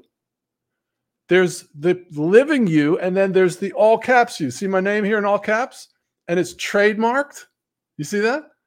I actually got the trademark three days ago. It took me a year. So this is a non de version of my name. It's all caps. It's a corporate fiction that they create at our birth, and then they borrow a million dollars from the IMF and they invest it in securities our whole life. It's probably worth half a billion dollars. And yes, you can get access to it. But if I if I'm attacked in a civil case, okay, all I got to do is send them a cease and desist letter saying uh, you're uh, using a trademark uh, without permission.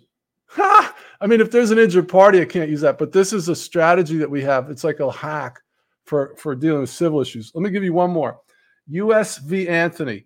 The term resident and citizen of the United States is distinguished from a citizen of one of the several states in that the former is a special class of citizen created by Congress. And there's a bunch of those. All right, so it's very clear there's this other other place you can go and you can be a free person. Now, how you do it is very simple. You go affidavit, passport, boom.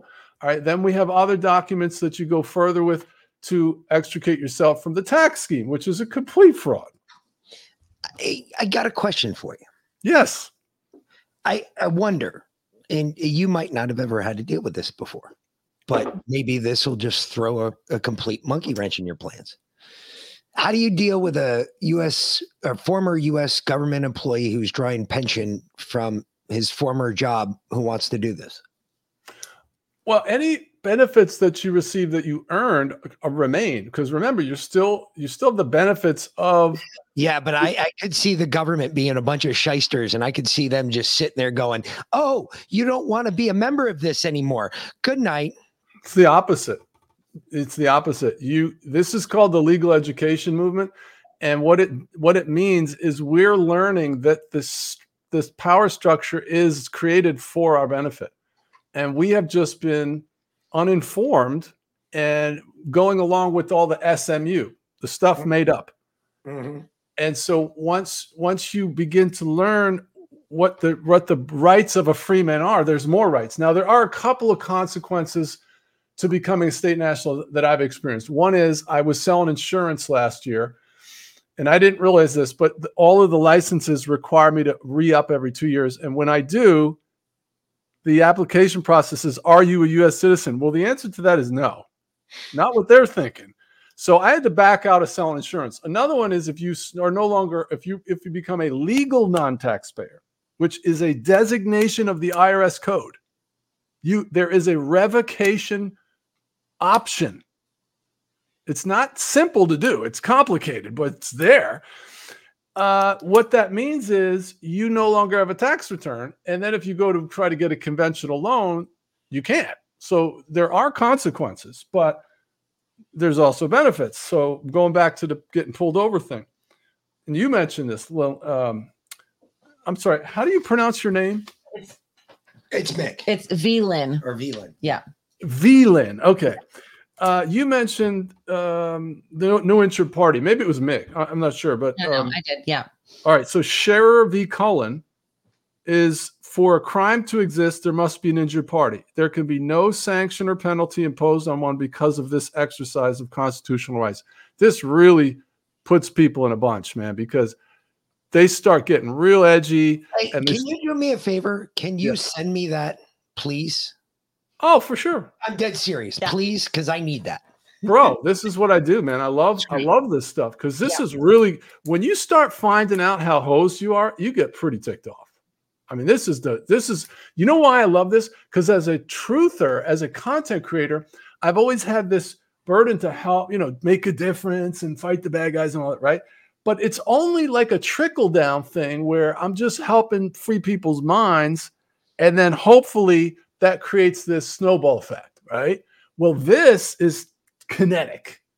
This is tactical, right? I can put stuff in your hand where now, if you get pulled over, anybody can do this. Okay. This is totally a cool hack right here. All right. So Benjamin Franklin created the post office, the bank, and the courts all at the same time. There's still there's still courts down in the south where it says post office on the side of the wall. Okay. Now you that means they're all under the banking rules. Banking rules is three days, 30 days, 15 days, 10 days, judgment day. You get a bill from the power company when you move into a new area, you have three days to rescind that bill. If you don't say anything, the bill is now the clock's ticking. Now you have 30 days to pay it. If you don't pay it in 30 days, they send you a late notice. You have 15 days before you're totally late. After 15, they tell you you got 10 days or we're shutting you off, right? 30, 15, 10, 0. Guess what? The courts are on the same banking rules. Okay. So you get pulled over. You don't have to be a state national or anything. I've heard two guys do this. I haven't done it yet. So you get the ticket.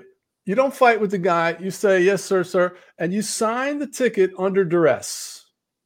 Okay. And you put underneath all rights reserved.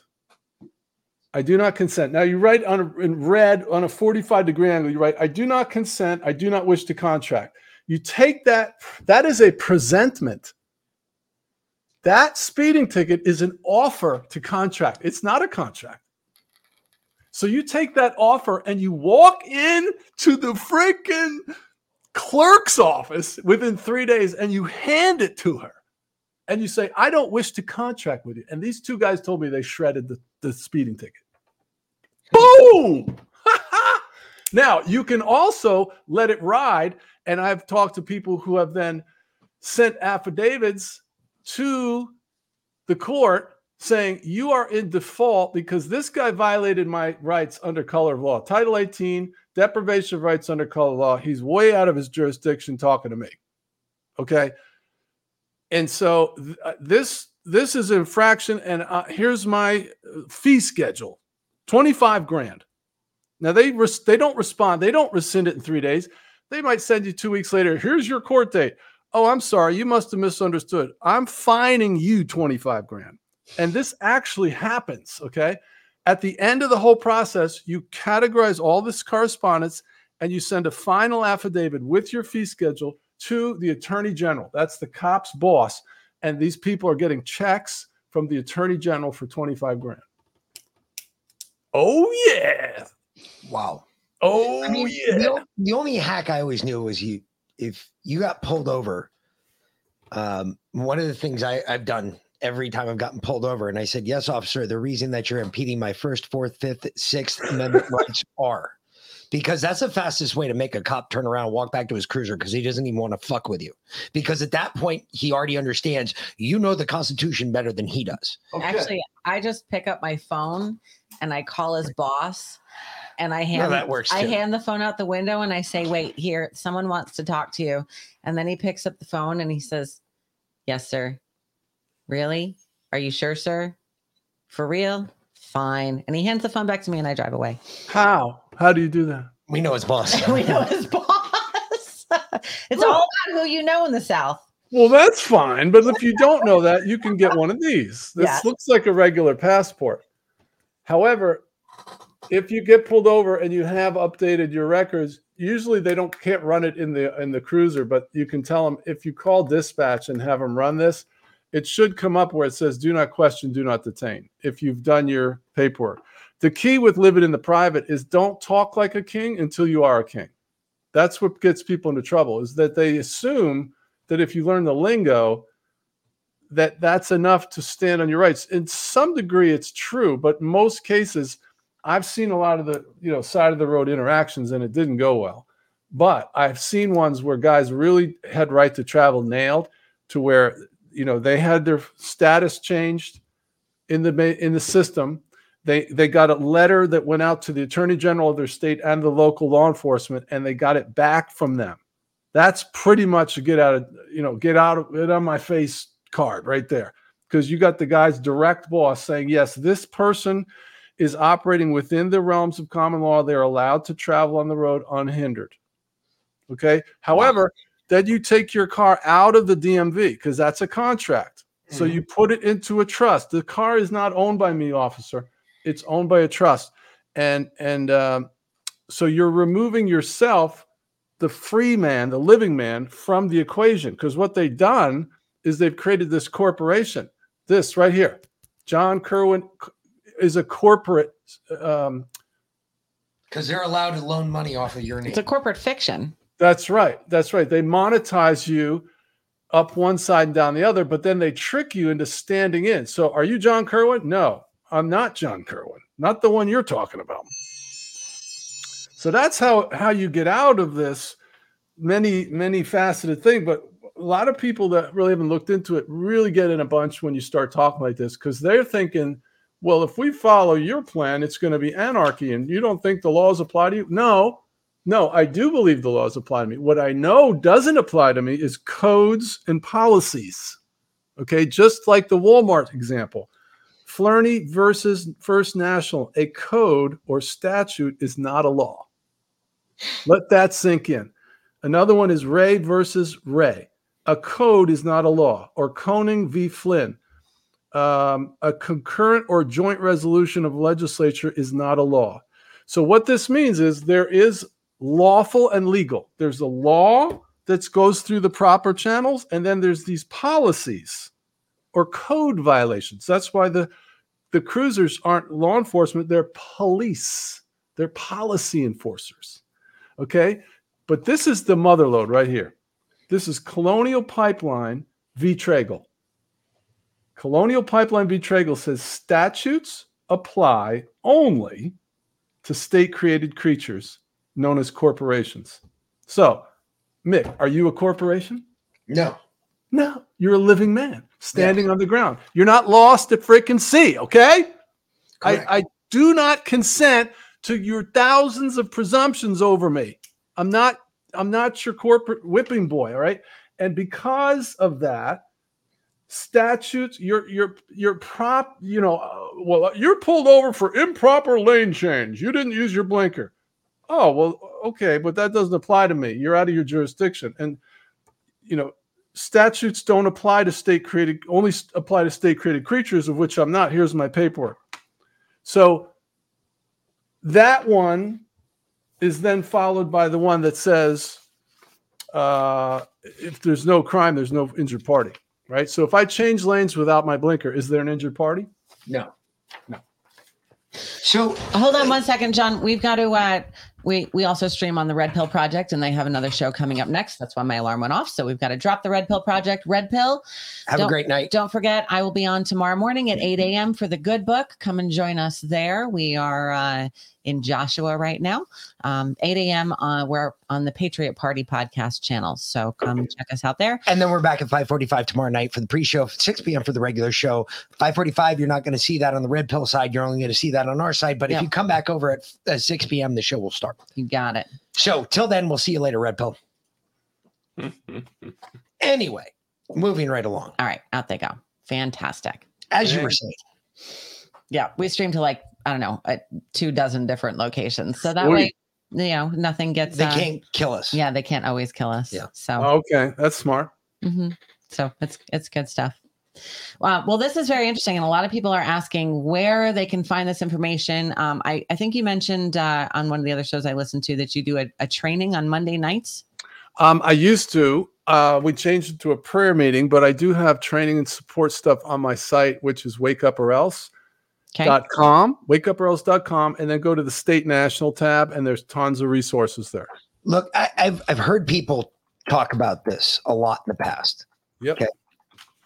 Um, and a lot of the people, there are certain things that they said that keyed off Spidey senses that I said, wait a minute, no, no, no, no, no, no, Yeah, yeah, yeah. no, no, that's bullshit. I think Ann Vandersteel is uh, state national. Um, but the way you just presented it, if more people could present it that way, you don't sound nuts. yeah. If that makes you feel any better, you, look there. No, there's there's people in this community.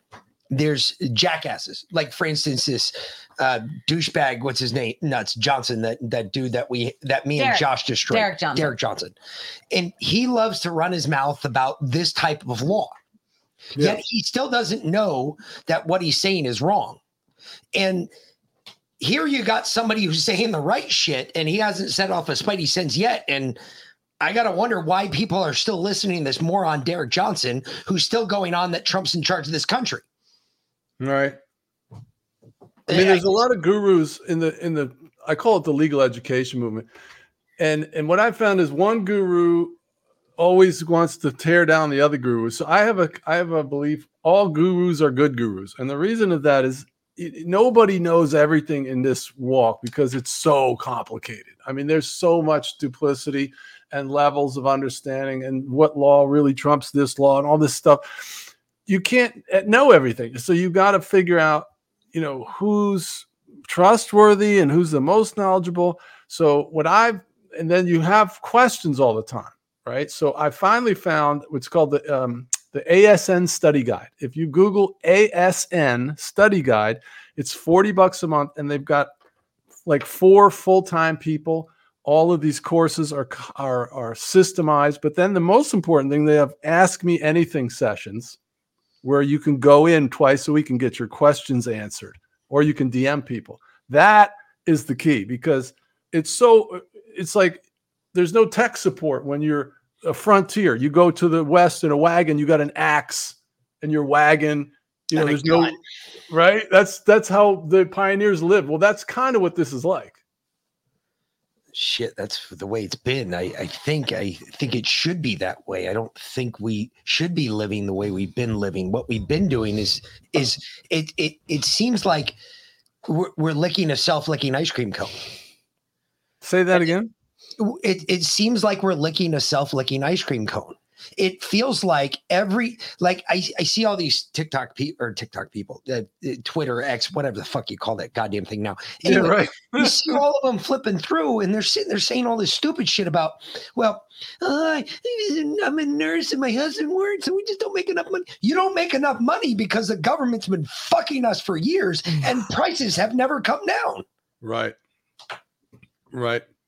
And it just it's going to get worse, and nobody's doing anything about it. My parents didn't do anything about it. Their parents, well, they tried to, and uh, World War II happened. Yep. It- It's uh, folks, it's it's not going to get any better unless we start standing up against the tyranny. The, the point of the Constitution was never about the government. It was always about we the people. That's why it starts out with those words, we the people. It's all about us. It's not about those assholes. Those assholes in the last 20 years have turned it over to it's all about them. It's not about us anymore. Right. That's the truther talking there. See, truthers get out, get have a sense of urgency, and they realize freedom isn't free, and they realize, you know, all you know, some men are born to greatness, others have it thrust upon them. And William Wallace, there was, she was like, "Shut up, shut up," and William Wallace was like, "Hey, all men die, but not all men live. You know, you're you're born for such a time. It's your time to shine." And that's one of the things in my research in the book that I found was central to people that bit down on the truth no matter where it took them because it, it's a pain storm okay? This is like spanish inquisition level pain. My wife divorced me after 24 years of marriage. I got four kids and all four of them barely talk to me now. And i'm not alone. I'm i'm in a, a very large group of people that are suffering that. You guys are very fortunate. And what it is is that you you come into the knowledge of this and you see that most people don't know it and don't want to know it and that even boosts your sense of destiny even further because you have been graced you've been singled out to have the veil lifted and you're like why me? You know and you're like well okay.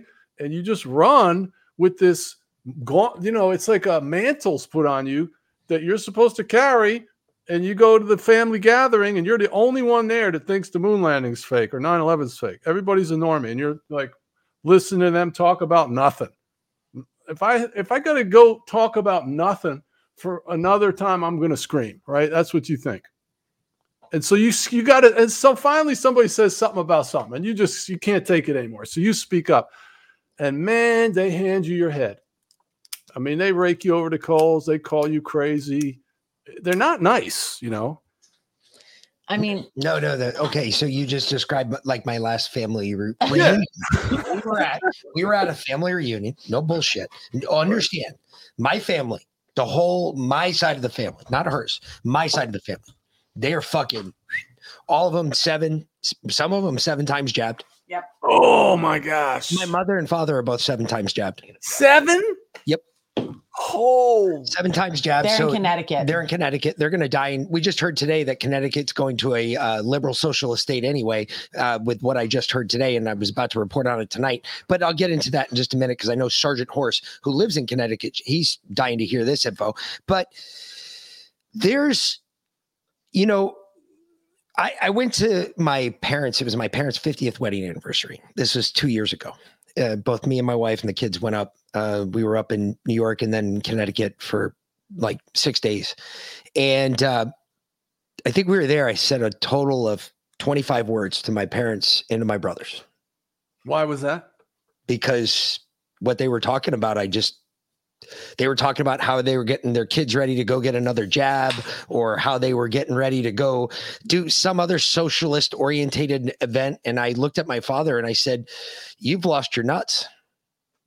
And I walked away from him because I, I couldn't believe it. I said, Are you serious? You're the man who taught me to not fear anything. And you're the cocksucker going to get a jab for your eighth time? Are you stupid? What did he say? Putting a mask on He before just- you answer the phone on FaceTime. he, he just looked at me and he's just like, Well, what's wrong with you? I was like, What's wrong with me? Where's your freedom? Well, they think they're doing their part. They they drank the Kool Aid that, that that it's real, you know. And the Yeah, but my question is this What's wrong with you? Where is your freedom? We were granted, according to what I understand and what everybody else understands from these two beautiful little documents that are in this book right here the Declaration of Independence and the Constitution. They told us that we fought, we died for our freedom. Okay. What's free today? well, they're No, not no, thinking of no, it in no, no, terms no, of no. freedom. Think about this. No, think about this. Stop. Think about this. When they were back then, right?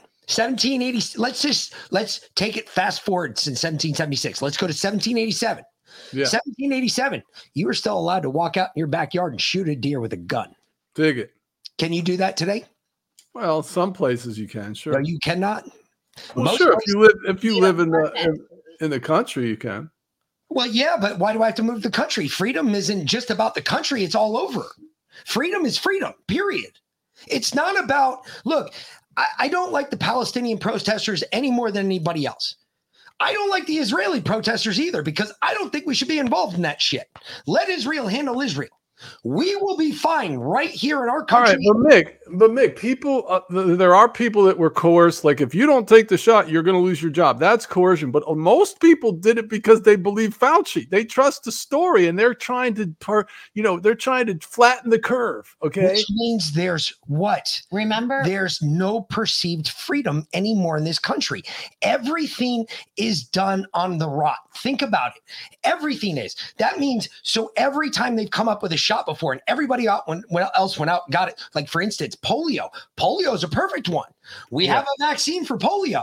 After 33 years, we have a vaccine for polio. Yeah. Uh. That's the normal time for a vaccine, not Right. 10 months. well, No. I mean, the COVID shot was in production for like two decades, but it killed It's everybody. looking to kill everybody. I mean, all the animals died in the animal testing, so they Yeah, couldn't they did. advertise that. I, I just I get angry because freedom back in the day was, you know what? You wanted to walk out in your front yard butt naked, and your neighbor saw you. You can call the cops all you want.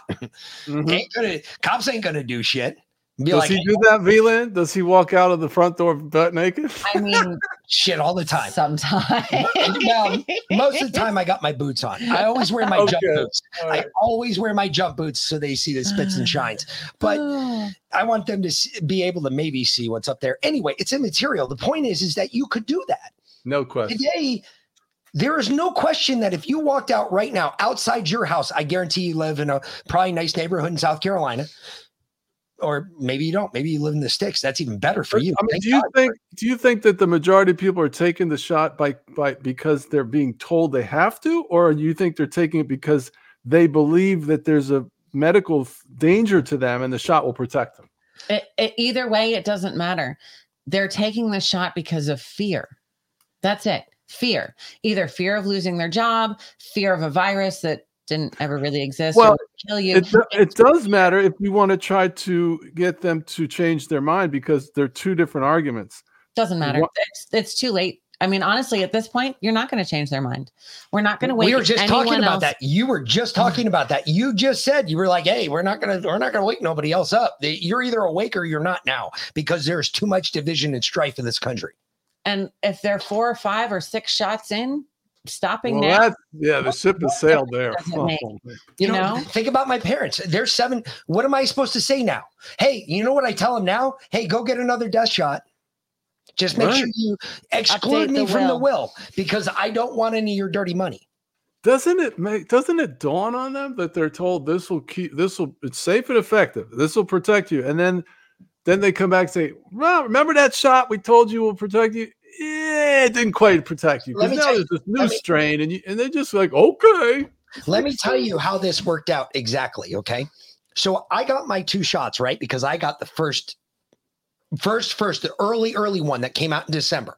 I was the first one because I was a first responder. They gave it to all the first responder and military guys, if you remember. So I was like the first one to get it, right? yeah, you got it right before we went to DC. we started doing January all this research on it, and I started sending all these studies to my father. I sent him tons of studies about how bad this shit is. Like I took it. I said, "Hey, I just took this. Guess what? This is what it's doing to people." First, first it was uh, that's that's from you, you're you're getting that from a single source. You got to have more than one. Okay. Yep.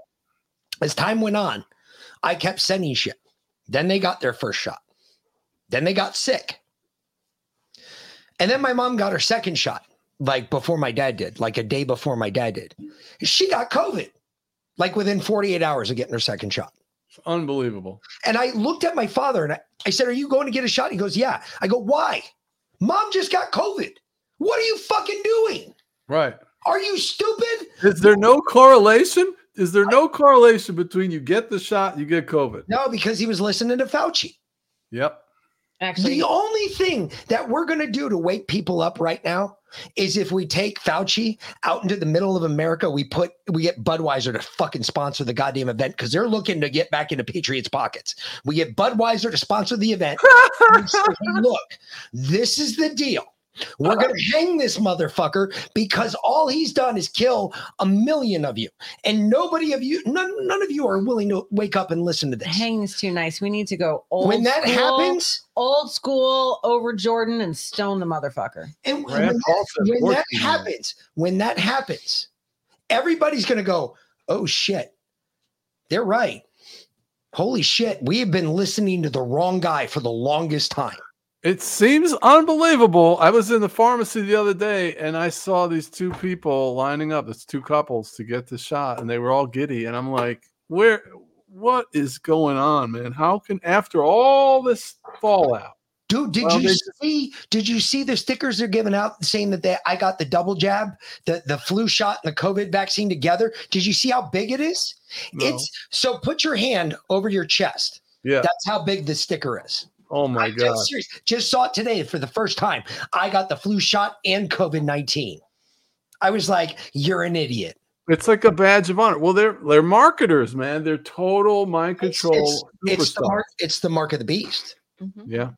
That's the mark of the beast. When you're wearing that stupid sticker or you got your face mask on, and you're traveling alone in your car, you look like an idiot. First of all, everybody stares at you and laughs at you, not because they think it's funny, but they're making fun of you and telling you that you're an idiot. Right. And Who are you protecting? How does the mask work in their mind if you're walking down the street by yourself and you're wearing a mask? I mean, do you think it's just like a bubonic plague is in the air, or uh, it's just so unbelievable? I, It's I like to ask people like that, like when I see them, you know, riding a bike with a mask on or or you know walking down the street or whatever, and I'm like, uh, occasionally, if I have the opportunity, I said, "Do do you own a lot of stock in Trojan?" Yeah. What, are- what are you talking about? Well, I, I mean, you must put on a condom before you go to bed every night, right? By yourself. My uh, my favorite it backfired on me too. Um, uh, there was a there was a lady's house I went to. She happened to be black, and I looked at her and I said, "What are you afraid of?" Because in the Bible it says, "Do not fear" 365 times mm-hmm. at once Right. for every day of the year. What are you afraid of? And she was a big Christian holy roller. You people. Right, right. I said, "You people." Said, "You white people." I don't know what the fuck you all stick in your bodies. I'm going to wear a freaking mask around you because I don't know if you got that jab or not. I was like, "Oh shit, my bad. We're on the same sheet of music, sister. Don't don't don't don't go down that road with me." oh man. I wish she'd tell you what she really thought, huh? But yeah, I mean, I, I, I is she wrong? I, I mean, I, Well, that's I- the idiocy of it. I mean, they're taking these shots and they're told You They're look at telling social you look at what we've done to black people. You look at what we've done to over the over time. We've given them syphilis, AIDS, everything, hantavirus, and Right. you expect them to say, "Yeah, I trust you." What? No, I wouldn't trust me either. I'd be like, "Yeah, fuck you. I'm wearing a mask around you." That's hey, you know what? Because you said that, you go right ahead. I have no problem with you. Yeah, but if you took the shot, that's supposed to her a- protect you. I got you. Isn't the shot supposed to protect you from COVID? So why does it matter if I'm vaccinated or not? No, no, no. one can ever answer that question. She Exactly. wasn't. She wasn't vaccinated. She said she was wearing the mask because she thought I was vaccinated because I was white. Yep. Shedding. She was oh, afraid Oh, of okay, that's She was afraid of she was afraid of shedding, and I was like, "Whoa, sister, no, no, no, no, no, no, I'm with you on this. I agree. I was just wondering what you were afraid of because I saw the cross. I asked the question. I had to Yeah, like yeah. pedal on that one. I was like, "Oh shit, I picked the wrong one to pick a fight with today." But no, she she turned out to be really cool, and she after a while she was like, "You know what? Fuck this mask. I, I agree with you." And we were talking about all sorts of shit. But that's the type of people that I run in from day to day. And some of those people that I see now wearing masks, especially if they're of another race, I automatically just say, yeah, they're probably not jabbed. They're wearing the mask because they're afraid of us. hmm Could be. But it still comes down to fear. That's right. still comes down to fear and that's a fear fear is what divides us. Fear is what Controls us. Fear fear is what if we let disconnects you so that you cannot hear god so that you cannot see the signs that he puts to mark your path. Fear it, it i did a whole diatribe this morning on my morning show. I read the bible for 30 minutes or so. It's an hour long show. Um, but uh, I, I do a little message in the morning and my message was on fear because people say oh i don't fear anything but god. Why do you fear god?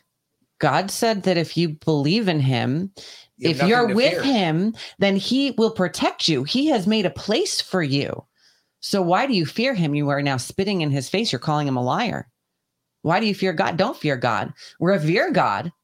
Understand what he's capable of but don't fear him not if you truly believe in him and have faith in him respect him but he told you not to fear why do you have fear Well, I think it was Oswald Chambers. He said, if you fear God, you fear nothing. But if you don't fear God, you fear everything. The fear of the Lord is a Bible doctrine. The fear of the Lord is the beginning of wisdom. And this is not a reverential fear. This is a, you're frightened of him because Jesus said, don't fear him who can kill the body, but I'll tell you who to feel. Fear. Fear him who, after killing the body, can cast your soul into hell. That's what Jesus said. So the fear of the Lord is a biblical doctrine. Whether you want to accept it or not is another topic, but that's in there. but it's And- I, I I see it as a warning Well, sure, it's a warning, but he, you know, he's multifaceted, just like you mm-hmm. are. Yeah. You have, you know, different range of emotions, and God is love in that He has provided for a way for us to be restored to Him. But if, let's say, you have a child that's abducted by some nuck maniac, and he rapes and kills your daughter, you're going to want a piece of him, right? Oh, that that instinct is from God because we're made in His image. So there's a piece of God that is the judge of all men. And you're going to have to give an account for your life. And that's what we're to fear.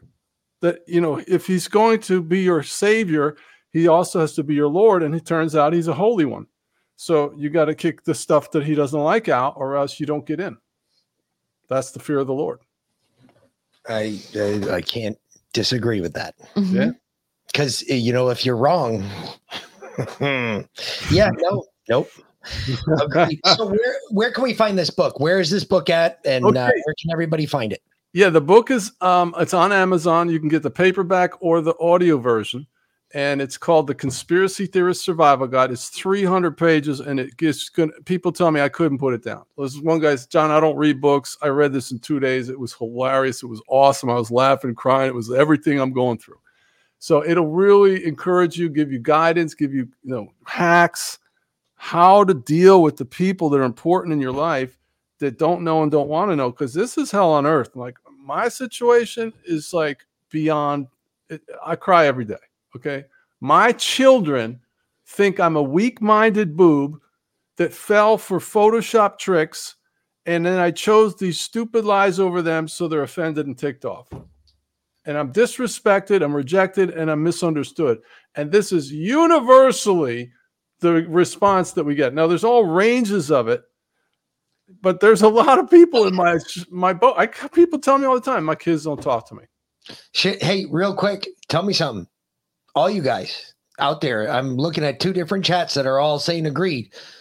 What do you? What's your take? I mean, do you guys do you guys agree that this shit is like? Uh, if your spouse didn't get along, if you and your spouse didn't get along, if you guys disagreed on any part, or maybe you've already suffered some of this, this is some shit. Some shit you gotta, you gotta talk about it somewhere. And I think a lot of people come here because this is where you get to talk about it. And you Yeah. might not have your spouse with you when you're here. Um, if this is real, hey, I'm shit. If this is going on, yeah, there's a lot of people. I'm, I am blessed. I've got a spouse that Yes, she's you are. she is awesome. I don't have to go that route. I I'm in deeper than he is. I now. didn't have to. I brought him to flat Earth and 9/11 being an inside job. So Nice. Yeah, and what I found the demographics is it's most people are like either like me where they've been divorced or they're on the or their va- their marriages become vacuous. You're in two different worlds and you're hanging by a thread. The next category, which is much smaller, is there's the truther and then the normie spouse, but the normie spouse has a lot of grace. So they basically let you have your obsession, but they don't want you to talk to them about it. They have this threshold where if you start getting too excited about your topic, they'll cut you off, but they're not going to kick you to the curb, right? Then there's you guys, which is a very small category where both husband and wife are truthers. You guys are very blessed, and it's the exception though. It's not the it's not the norm. But shit, we're unicorns, babe. We're unicorns. know, That's right. Wait, like our our marriage was like that for the longest time. It was it was empty. It was vacuous. It was, you know, we went we went through the motions. We were we were ships passing in the night. You know, seeing who had to pick up the kids from school and Yeah. what we were going to have for dinner, and going back to work the next day. And we hardly ever talked. Um, doing the podcast together started it, but falling down one rabbit hole after another, um, that saved our marriage. Nice. Some of it was shit I'd already been through. So I was like, I was falling back down the rabbit hole with her because I was like, Nice. whoa, whoa, whoa, wait, no, no, no. Don't That's there. a dark area. Come here. Come here. You know that reminds me mo- mo- one of the things my wife used to say and at the time i didn't it didn't really register but she uh, she noticed that talking she would say when you talk about these things you get all lit, lit up and excited. And, and she was offended like these like i cared more about these things than her. And I, it's not that it's just that when you it's like you know a dog that's been in the kennel for two years or 10 years and finally this couple comes in and they see the yellow card and they're like and they let let out you get let out of prison okay this is freaking awesome it changes your life and you're like yeah and the people around you are like whoa what the heck are you talking about it's all fake and they can't the normies have as much compassion for you as if they found out you were a pedophile Look, for It- dudes, hold on, it no. was like when you were six years old and you found out what your prick was. No, you know what it is? And you were like, No, holy no, crap. No, no, no, no, no, no, no. It's like I and found that out when I was six. I think it was later on. John, John, I know you were you were a pastor for a while, right? You were a preacher for a long time. So and Yeah. you're obviously very well versed in the Bible. But Yeah. um so so maybe you didn't have this experience in a later age as so many of us uh, who have who God has found in the last couple of years, but it's like the first time that you're truly filled with the Holy Spirit. Because that first time, up until that point, you didn't really think like you, you knew there was a God, you knew there was something bigger, but you didn't really understand that feeling. You didn't really have that Right. that that uh, like you feel like you're overflowing with the Holy Spirit and it's all you can do but talk to everybody about it. Exactly right. Because you found Jesus, because you found God, and you want to share it with everyone so that they can feel the same thing that you do. Not because you don't care about them, but because you do care about them, because you want them to feel the same thing that you do. And then you feel like, man, I am so full, I could never get fuller. Like there, there can't be any more. And then you level up. Yep. And then you get even fuller with the Holy Spirit. So, like, it's bursting out of you. Yep, and yep. you can't help but spray it on everybody around you. It's the same Not thing. gross the way you put it. But it's true. But it's, it's totally the same thing. It's like you find out, you discover there's this whole big room in your house that you didn't know you had, and it's full of treasures. Yes. Yes, exactly. Discovery, it's a sense of discovery, it's urgency. And then there's a whole self preservation motivation because a lot of what we discover is bad news. I mean, flat earth isn't, a, isn't like bad news, but you know, breakaway civilization, underground bases, you know, NASA's media's lying, you know, they want to, you know, enslave us to tax scheme. All that is bad news. Well, the normie is totally turned off to bad news. They they are all about their happy life. Now they might have a God compartment in their life. They're, you know, they're working, they're raising their kids, they're moral people, and they might have little glimpses, but you know, the Matrix, the best picture of it is the Truman Show, where the guy finds out he's in a freaking TV studio. Now imagine, and his fiance is an actress. I mean, it's so fake that you know. Imagine if the next day, after finding it out in the Truman Show, he goes, "Oh, well, what difference does it make? I still have to go to work, don't I?" And he just goes back to work. No, no, it would be unthinkable. I, you know what? I've tried. I've used that same reference before, and I stopped using it because I started thinking about it for myself. What if I was that guy? What if I was just being woken up today? What would I do? And with everything that I've learned over my the course of my life, and I was just being woken up today, it's a good damn thing I was woken up a long time ago because let me tell you something, there'd be a lot of dead bodies because I would be really pissed. Yeah, that's true, man. This whole flat earth thing alone. Oh my gosh. Oh my gosh. I just talked to a guy. This is so perfect. You said that. This guy I talked to, and he was like a professor, pretty high up in the university and academia. And you know, he had he didn't have an astrophysics PhD, but he was in that realm. And this guy found out the freaking earth was flat and stationary. And he was pissed. Okay, so let me let me tell you why. Off. Let me tell you why I'd be so fucking pissed. I went to a course a long time ago, U.S. Army sniper school. Sniper school, you learn how to shoot at a very long distance at a very small target and hit it every time. Yep. And they teach you four complex math problems that Yep. you have to figure out on the fly to get your trajectory, your windage, and your on-speed bore precision Account- online accounting for the Coriolis effect. Accounting for the Coriolis effect and the curvature of the earth Mhm. for a distance. Okay. One day I was sitting at the range. I said, okay, let's shoot this. So I did the math. And from one rifle that was cold bore, meaning hadn't fired a round through it, so it's still cold. I fired the round, hit the target. Great. Grabbed another rifle, same exact rifle, down to the spec and everything. and these are mil spec, so everything is down to the spec and everything. Yeah. Meaning it's the same exact freaking rifle. Grabbed the rifle, picked it up, no math, just eyed it. Fired the round, hit the target. Yep. Said, okay, so because what's the math levels it out. The math is it's a ruse. It's Yeah. it's yet another veil to make you think that the earth is round, that there's actually a Is it- curvature to the earth, but it just it levels it. The length that they go to to deceive humanity is literally mind-boggling. Because think about this: if the Coriolis effect had to be factored for uh, sniper, then it would also have to be factored for all of the jets that are landing on an on a east-west runway. Not even all the jets. How about just even uh, if you even if you go that far with it? Yeah, you're absolutely right. You're absolutely right for the jets because you'd have to factor that in. But let's just factor that in for cameras. The Coriolis effect would have to be factored in for cameras mm-hmm. because Oh. cameras today can zoom 12, 13, 14 times past the horizon line. Yep. And what does the earth look like 12, 13, 14 times past? It's flat. it's flat. Well, that's what I always say. I, I have very short conversations with people because I say, if the Earth is round, why is it flat? And they're like, "What do you mean?" I said, "Well, you can anywhere you go, you could see fifty or hundred miles. You couldn't see lighthouses from fifty miles away, and that's what mariners will tell you on a clear night. There should be like at fifty miles, there should be about sixteen hundred feet of curvature.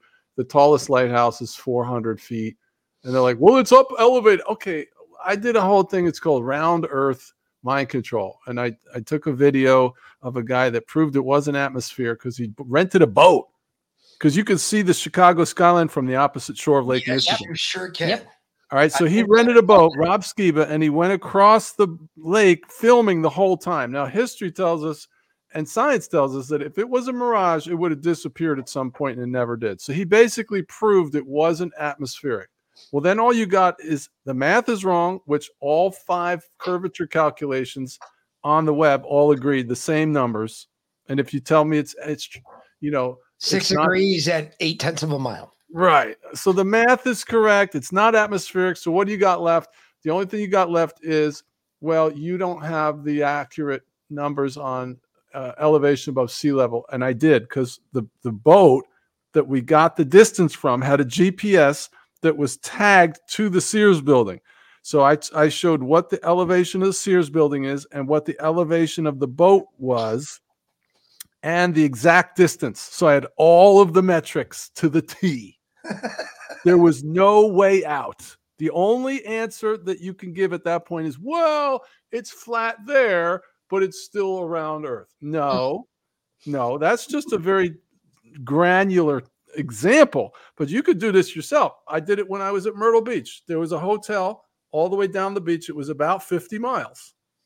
And because I looked it up on Google and I got my binoculars and I could see the bottom of the s- stupid hotel. It would have been impossible. Yep. So if it's flat, or I'm sorry, if it's round, why is it flat? That's it. Because what they do, I did it. Had a guy today. Um, I just interviewed Dave Weiss. He's Mr. Flat Earth. He's Oh, all yeah, over we the had web. him on. We've had him on before. He's okay. Cool. He is a he's, great he's a juggernaut, man. He, I just turn him loose and he just goes off. But anyway, um, this guy commented uh, and he's like, first of all, he calls you names. Okay, the normies always start out with personal attacks. That's Yep. their script, right? But then he goes into this really complex thing about longitude and latitude and the math, and I'm like, dude, dude, just you're always on the same script. If the Earth is round, why is it flat? And no, they don't give me a response. They don't have one.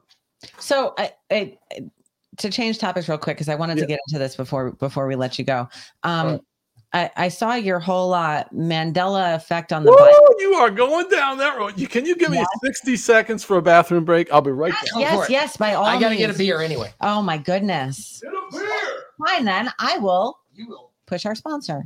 So, um, we are we are still uh promoting survival essentials because they're still giving you 40% off this week with promo code defiant at survival-essentials.com It's a Thanksgiving deal, folks. Go get it. Forty percent grow off. your own food gotta grow your own food so survival-essentials.com um, you get a, a whole survival pack literally you go on their webpage and it says uh, you know prepare for the coming apocalypse You already said that. You said that I first said that thing in the commercial. In the commercial. I know. Yes. um, because it's true. So grow your own food, survival-essentials.com. Save 40% with promo code Defiant. And then, of course, it grows twice as fast and up to five times bigger with electroculture. Might as well get it. Yep. There's still a couple more of those vet promo codes available. Go to electrofreedom.com, use promo code VET, save $17 on your order. Or if those are used up, use promo code WOLFPACK, save 20% on your order. We're gonna do that afterwards. Um, Yeah, we'll get there. Don't classical worry. check. We'll get there. Yep.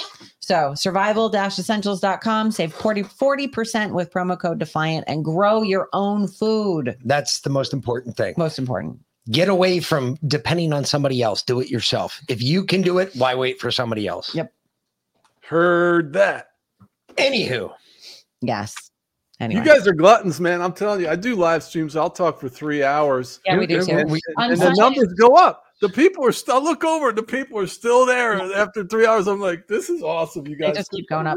On Shit, Sun- Sundays we do Truspiracy. You said you do you you do a you have a, an online church now. We kind of do the same thing. So Yeah. um we do what we call Truspiracy on Sunday because you know the Bible is the OG conspiracy theory. Um and we d- dig into a lot of the Apocrypha. So we've read all of Enoch and Book of Revelation, and um, we just read Mary Magdalene, and um, we've read, you know, the, a whole bunch of them. So I think Judas is next. yes. But The uh, Gospel of Judas yes. is next. so, you know, we, and then every morning at 8 a.m., I sit down and, like I said, read the Bible for, well, it's an hour long show, but 30 minutes after I'm done running my mouth and whatnot. Um, and we play our, the messages from our friend, Brother Matt, who's, uh, you know, the other reason that we think, well, there's so many reasons that we think we're in the end times right now. Um, besides the fact that, uh, what is it? Our old men are dreaming dreams and our young men are seeing, having visions. And the the angels and the Lord are speaking through prophets already. So we go over a lot of that. It's a lot of fun. But anyway, yeah. So Check it the, out. Man- the Mandela effect on uh, the Bible. Please explain. Right. Right. Well, whew, this is a this is a, a massive topic. It's a mind bender because our reality is morphing, and uh, it's undeniable. It's not misremembering.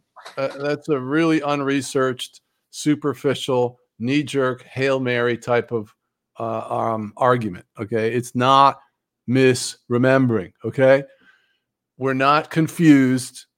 We're not confused by misquotes from pop culture. Um, there's millions of people claiming this phenomenon. And it's not one or two things that are a little out of place, it's thousands of things. Okay. And some of them are not vivid, but some of them are as vivid as your name. So let me clear this whole thing up, first of all. The idea that we're just confused, befuddled, you know, we're just bumping into walls. We can't remember our times tables. You know, if you, your name is Nick, or it's Mick, right? Your name is Mick, and you wake up tomorrow and your name is Joe, okay? And all of your bank statements say Joe, and your driver's license says Joe. All the people around you know you as Joe. Your, you know, your birth certificate, your yearbook, everything's Joe. Okay. Now you go get checked out, and you don't have a brain tumor. There's no mental illness. You don't. You don't have a drug issue. Nobody's gaming you. Okay. So it's there's would you agree that if you found yourself in that situation that that would be an unexplainable phenomenon? Yes or no? Absolutely, because I didn't have a drug issue. okay. All right. Now now why would you come to that conclusion? Because that's pretty hard to make that leap. It's not logical right? It's not rational. Why would you make the conclusion that it's a supernatural unexplainable and not just think well maybe i'm misremembering Because why would you come up with that conclusion I would know in my heart. I It's would just like when I heard the bell or heard my name. You just know. You know how how do you know him. well no no this is has to do with your the reliability of the human memory so you're you're saying look i don't care what the data sphere is saying i know what my name is okay bro Mm-hmm. Yeah. so, no, so so what that is is a testimony to our belief in how valid or reliable the human memory is Mhm. let me give you no- another example. Let's say you have an aging parent and they're doing fine, but one day you go visit them and, and they go in and you say, Hi, mom. And they and the lady says, Your mom says, Who are you? Now, what conclusion would you draw? Alzheimer's. Boom, 100% give me that answer. Okay, now why would you come to that conclusion? The reason I knew, I knew the day before she knew who I was, and I knew the day of she didn't know who I am. And why would you lose all of a sudden all of that train of thought? Right. Look at Joe Biden. Joe Biden can't remember his name most days of the week. He Right. when he's done talking to people. Exactly. So so what that means is is that all of humanity going back through all recorded history has observed that in regards to vivid memories like the face of your own child if if a memory is very vivid it's reliable.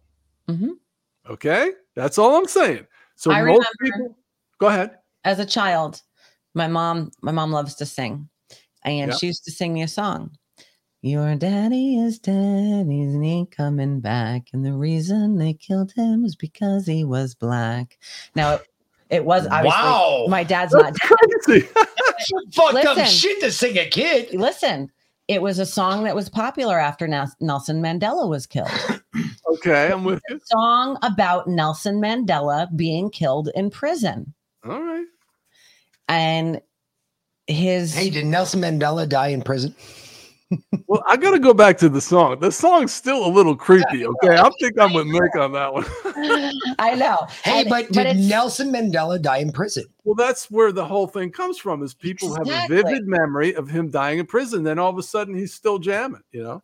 Yeah, exactly. I have a vivid memory of my mom singing me that incredibly fucked up song when I was little because Nelson Mandela died in prison. Okay, there you go. Connect the dots.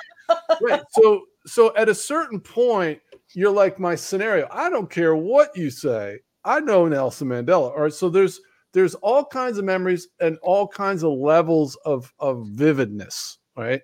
And the more vivid is, the the the more reliable it is. Okay. And the more certain you are. Certainty and the fact that you're right go hand in hand. All right. So let me give you a couple examples.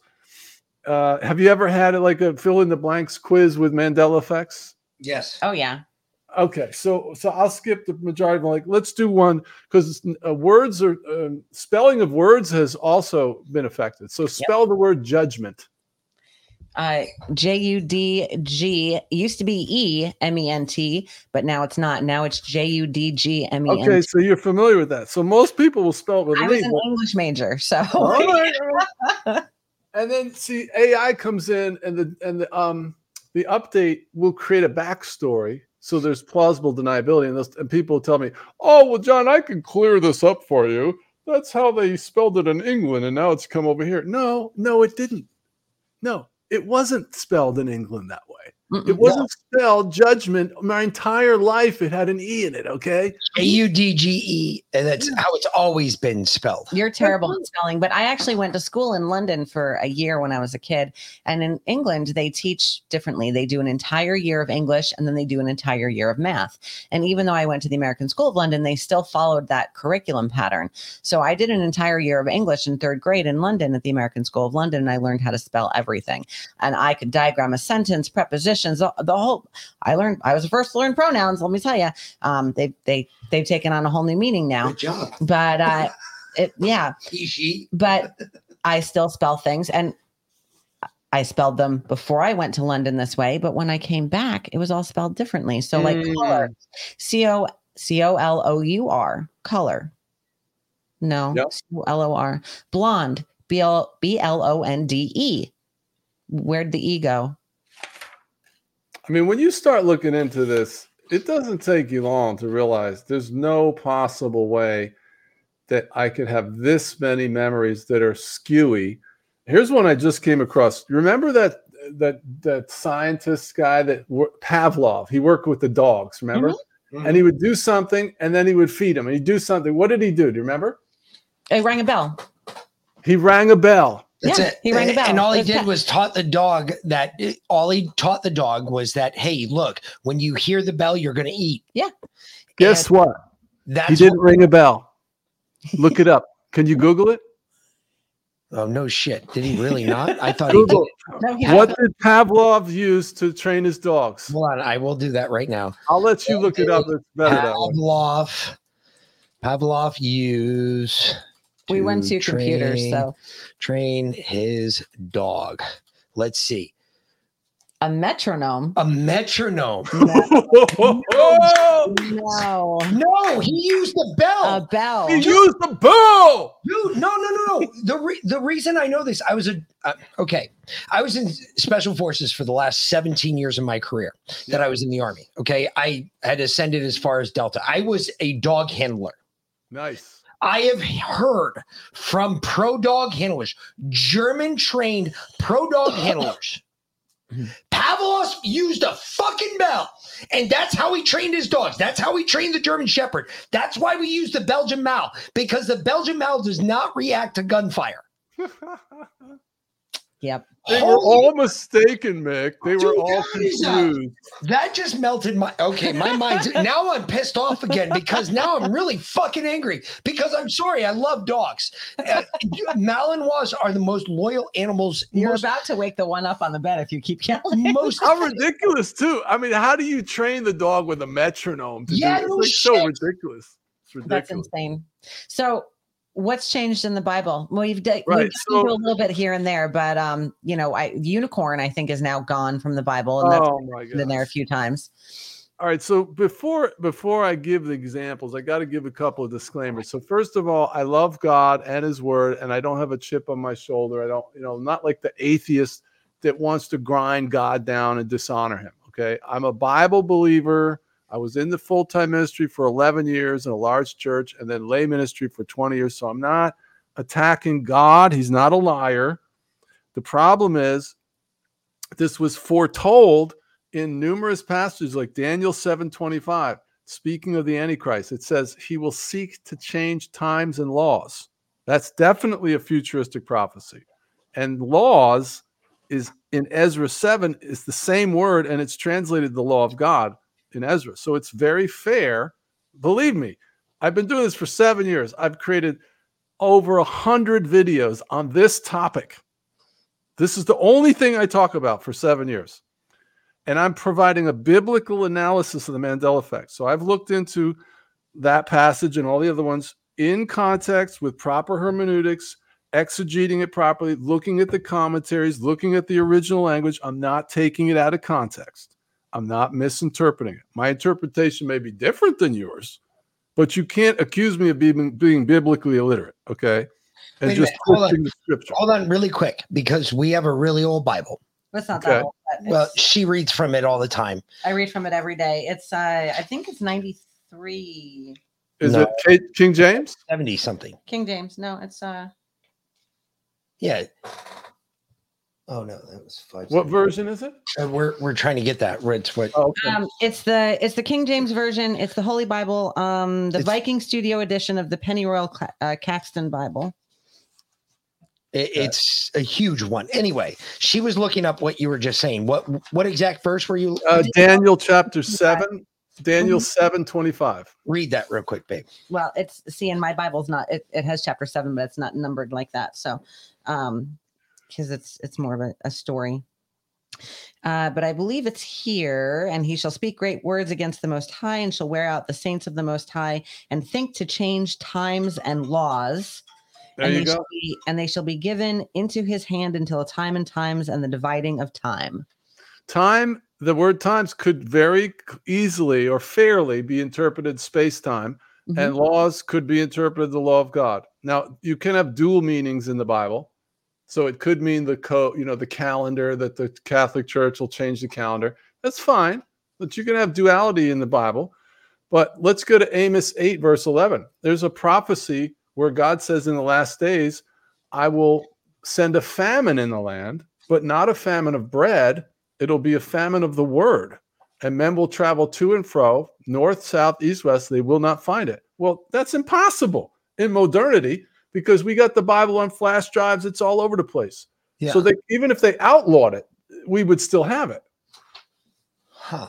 So it's changing so dramatically. I mean, if I t- when I tell you what's in your Bible right now, you won't even believe it.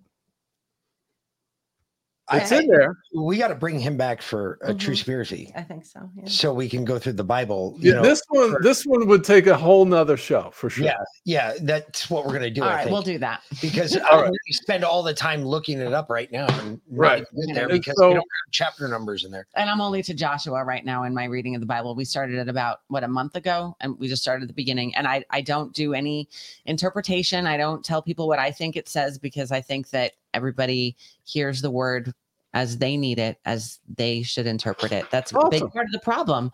Is Yeah. that we, we our entire lives We've been what, told what yeah, to think. what we know about That's so true. someone else That's- has told us. I want to read it for myself. I want to hear what God says to me when I read it. you know, because everybody talks about cussing and cursing, and because we use a lot of cuss words and curse words on this, we don't use curse words. We use cuss words. Yes. We don't There's curse anybody. But I, I don't believe that God cares about our language. I don't think God even gives a shit about what the fuck we say. I think that God is about this. God's about what you are on the inside. If you are all full of light on the inside, you will ascend. If you all are all full of darkness on the inside, you're going straight down. I don't think God gives a shit about what we say on this planet. I don't even think God cares about how the only thing God cares about is how we treat each other. And I think that if we treat each other properly, all the rest of it will all wash out at the end. Well, the end is nigh, so you better You get may ready. you may have a, a little trouble where when Jesus said it's not what goes into a man that defiles him, but what comes out. For out of the heart comes fornications, blasphemies, and now, this is wait a what minute. Stop, stop. Hold on one second. And there is one thing I always go back to in the Bible when people say this to me, and I've done this to priests before, and they sat there and looked at me like I had a dick growing on my forehead. I looked at him and I said, wait a minute. Jesus was nothing but a man, right? No, not in my not my No, theology. no, He no. was Hold on, hold on. When he was on this earth walking the ground and when he wrote those words down, he was nothing but a man, though, was he not? He was already the son of God. He was the son of God. Yes. I'm not disagreeing that point. I'm not taking anything away from him. I'm merely just saying that at the time in which he said that, he was merely a man.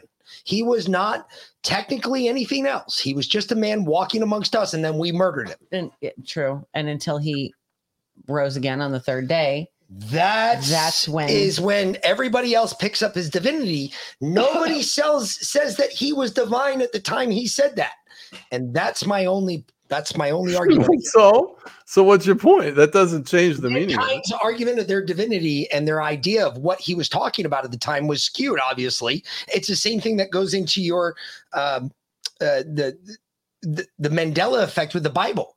It was skewed at the time in which he said that. At the time, he was just a man. But I know, but it doesn't change the meaning of his teaching, whether he was operating in his deity or whatever. I don't know. It doesn't seem to matter. His teaching is the teaching. I, I don't think that God cares about the you're right he might care about the way we say things but he doesn't care about the way we directly say things it, it's it's intent versus the words, right? There's there's a difference between cussing and cursing.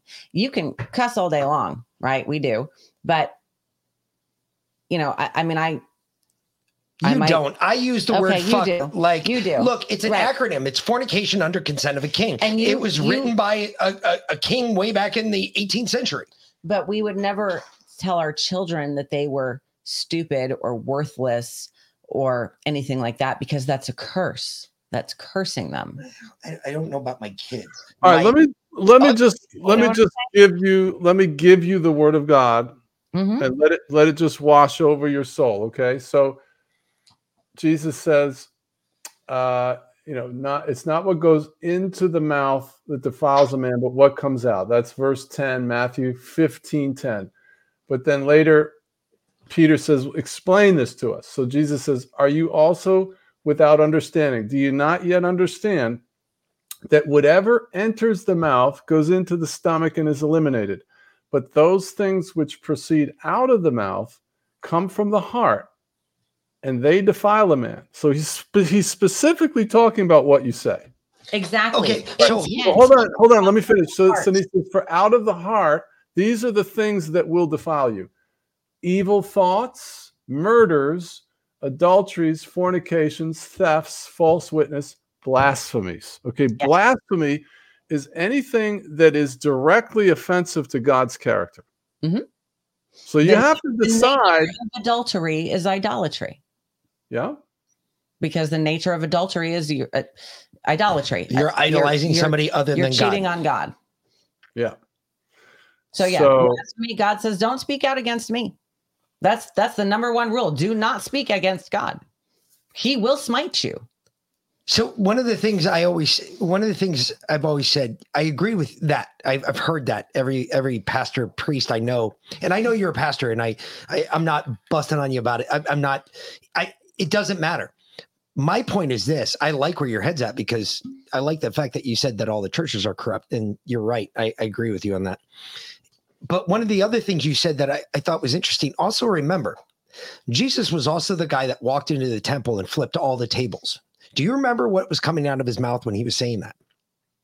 When he was flipping the table, screaming at all of the people that were selling their wares in the in the in the temple. Uh, I think he was calling them names. Is that what you mean? He Yeah. was swearing at them. He No, was swearing at them. I don't And know. Let me see. to the point that his disciples, Peter, Peter, I believe, is the one that described the words that came out of Jesus' mouth. I couldn't even repeat them here. Uh, Matthew 21 12. All right, we're just going into a little Bible study here. This is like totally I'm just saying, if did this all the Jesus, if Jesus was cussing when he was fliss- flipping the tables, Well, it doesn't say he was saying shit and stuff like it that. does. You're right. It doesn't say that. It says that he was saying things that Peter was not able to repeat Comfortable repeating. or comfortable. That's comfortable what it says in the Bible? Yeah. Peter said, I I stand back. I, I can't repeat what the Lord said. Well, why not? What did he say? What was so important? What did he tell those people? He, it was because he was telling them, I'm, he's probably telling them, I'm going to fucking kill you.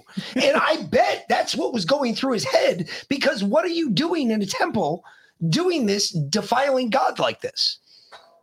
All right, so when Jesus went into the temple of God and drove out all of those who bought and sold in the temple and overturned the tables of the money changers and the seats of those who sold doves, and he said to them, It is written, My house shall be called a house of prayer, but you've made it a den of thieves. Yeah. So that's what he said. He wasn't, That's it doesn't from say he was Matthew, right? cursing at them. Is that Huh? Peter's or is That's that Matthew. Is that Matthew or Peter's? That's Matthew. That's Matthew's it uh, was account. Peter's testament that was the one that said that I I can't say what he was going to say. I can't say it again. That's the one that I read it in. And it might be, you're right, it might be another Mandela effect for all I know. Well, our biblical right. scholar is. Uh, Let me give you two really like these are like your name type scriptures. They're so vivid. They're two scriptures. I guarantee you'll get them both wrong. Go for it. Unless you know it already. I don't know if you've delved into this. All right. So You might already have. the first one is judge Jesus not, judge not, blank he be judged. Fill in the Lest. blank. Blessed. So Judge say the not. whole thing. Judge not, lest ye be judged. Would you agree, Mick? Yes. All right. So that what you just said has never existed in any Bible translation ever. It's not King James. What That King James says is, "Judge not, that ye be not judged." That changes everything. That ye be not judged. That changes the whole statement. I That mean, in a way, it doesn't. It still carries essentially the same message, but that's not the point. The point is that we have a vivid memory. No, that's not even the point. The point is that everybody in the world has the vivid memory. See, what I just did with you, I can do with 1,000 pastors in a row Mhm. with Holy no shit. variation. That's statistically impossible. Yep. Because Yeah. how how did a thousand pastors? Because I've done it with personally with at least thirty, sitting across the table or talking on the phone with thirty pastors in the last seven years, and then thousands of other people like yourselves. Okay, so judge not, lest you be judged, is what came out of your mouth. Now, how did it get in your brain? This is what this is what the Bible school presidents are telling me. this is what the greatest minds in Christendom are telling me. You ready? Go for Oh, it. I can clear this up, John. They're just confusing it with misquotes from pop culture. All right, press the pause button, Skippy. Let me get this straight. Pop culture doesn't say lest. Less ye. that's No. what they're saying, though. That's all they got. So, so this is what they're trying to to tell me. All right, I read the Bible every day, like you. I read a daily devotional, Oswald Chambers. I memorize the Bible. I don't just read the thing. I memorize the thing. What book do you memorize except the Bible? Okay, but then I go listen to a guy teach on the Bible. Then I talk to my friends like you about the Bible. And then I heard it in children's church. There's about eight different influence points in a Christian's life which are repetitive. They're daily, weekly, monthly, yearly, decades. For me, it's 40 years. 40. Okay. Now, what these great thinkers, the greatest thinkers in Christendom, are telling me there's a guy 50 years ago that misquoted it. This I'm serious. This is what they're telling me. And he said, judge not lest you be judged. And and it got repeated through different media and it trickled down and now everybody's saying it. And I just like I sit back in my chair and I go, Really? That's what you're going with? That's the best answer you've got after Oh 50 fucking years. That's oh, it. God. You've and it's got not like- only them, it's all the sinners. You go out into the streets you witness, and the judge not lest you be judged. They'll all tell you that. And so, how did it get into the minds of everybody? Oh, some guy. All right. But what happens if there's 50 of those? So now you have to repeat that impossible scenario where one, because what I tell them is, okay, well, who misquoted it? And they're like, what do you mean? Well, you just told me that the reason that the entire world is saying judge not lest you be judged when it's it's not in any translation. NIV, NAS, there is not one Bible translation. Okay. So they tell me it's a misquote. All right. Well, how did it get into 50 scriptures hap- that happened? So that happened 50 times? Really? You're going to go with that? Yeah. All right. So let me give you another one. This is Job. Okay. Job gets kicked to the curb by God to give all of humanity a lesson, right? And his wife's haranguing him, and his, wife is like, "You should, you should just curse God and die." And he says, "The Lord blank, and the Lord blanks away." The Lord giveth and the Lord taketh away. Mick, Yep. say it, Mick, say it yourself. The Lord giveth and the Lord taketh away. What just came out of both of your mouths has never existed in any Bible translation ever. Okay, going back all the way to the Cambridge 1611. So it's not a modernization. You, you know what it is? I know what it is. I already know what it is. It's you ready? No, no, you're wrong. You, you're What both wrong. You ready for this? I'm ready. It's the Catholic indoctrination with Psalms. How do you know? Because Catholics, look, I, I don't know when this happened. It happened during my lifetime. When I started in the Catholic, I started in the Catholic Church when I was three years old. I have been Well, really, when you were three baptized. days old. actually, okay. three days late old. Yeah, I was baptized, confirmed. Everything I've done is Catholic. One of the things I noticed about the Catholic Church is very early on, especially very early on, is that they didn't read the Bible. They read a book of passages from the Bible, but not actually transcribed from the Bible. They're not actually trans translated from the Bible. Okay, And I'm I- with you so far. I have attacked a bunch of priests on this because there's things that don't make any sense. For instance, one of the big things I brought up was the the whole Mary Magdalene story. Wait a minute. You mean to tell me that a woman who was never been touched by a man all of a sudden got raped by the Holy Holy Spirit? That's You not mean- Mary Magdalene. That's Mother Mary. or Mother Mary. I was like, you mean to tell me all of a sudden she had a baby and she was raped and that's legal? Well, the the- Bible doesn't teach that Well- God raped her. No, but but when I was a kid growing up in the '90s, what, uh, what was I supposed to think? When I was of age, when I could ask a question, Well, what was. I? What, what? Wait a minute. You ready for this? You want to know what your Yeah. answer was? you ready for what your answer was? The sister quoted a psalm to me Yeah. that had absolutely nothing to do with the question I asked, Okay. and it was about belief. And I was like, wait a minute, sister, you just read me a psalm about belief that has absolutely nothing to do with the question I just asked you. She said, well, you have to take faith. Faith in what? Faith in the fact that you're teaching me the wrong thing, or faith in the fact that I'm supposed to believe something that, quite honestly, just doesn't make any sense right now. And you're not explaining it very well. because the Catholics don't explain it very well. And they don't.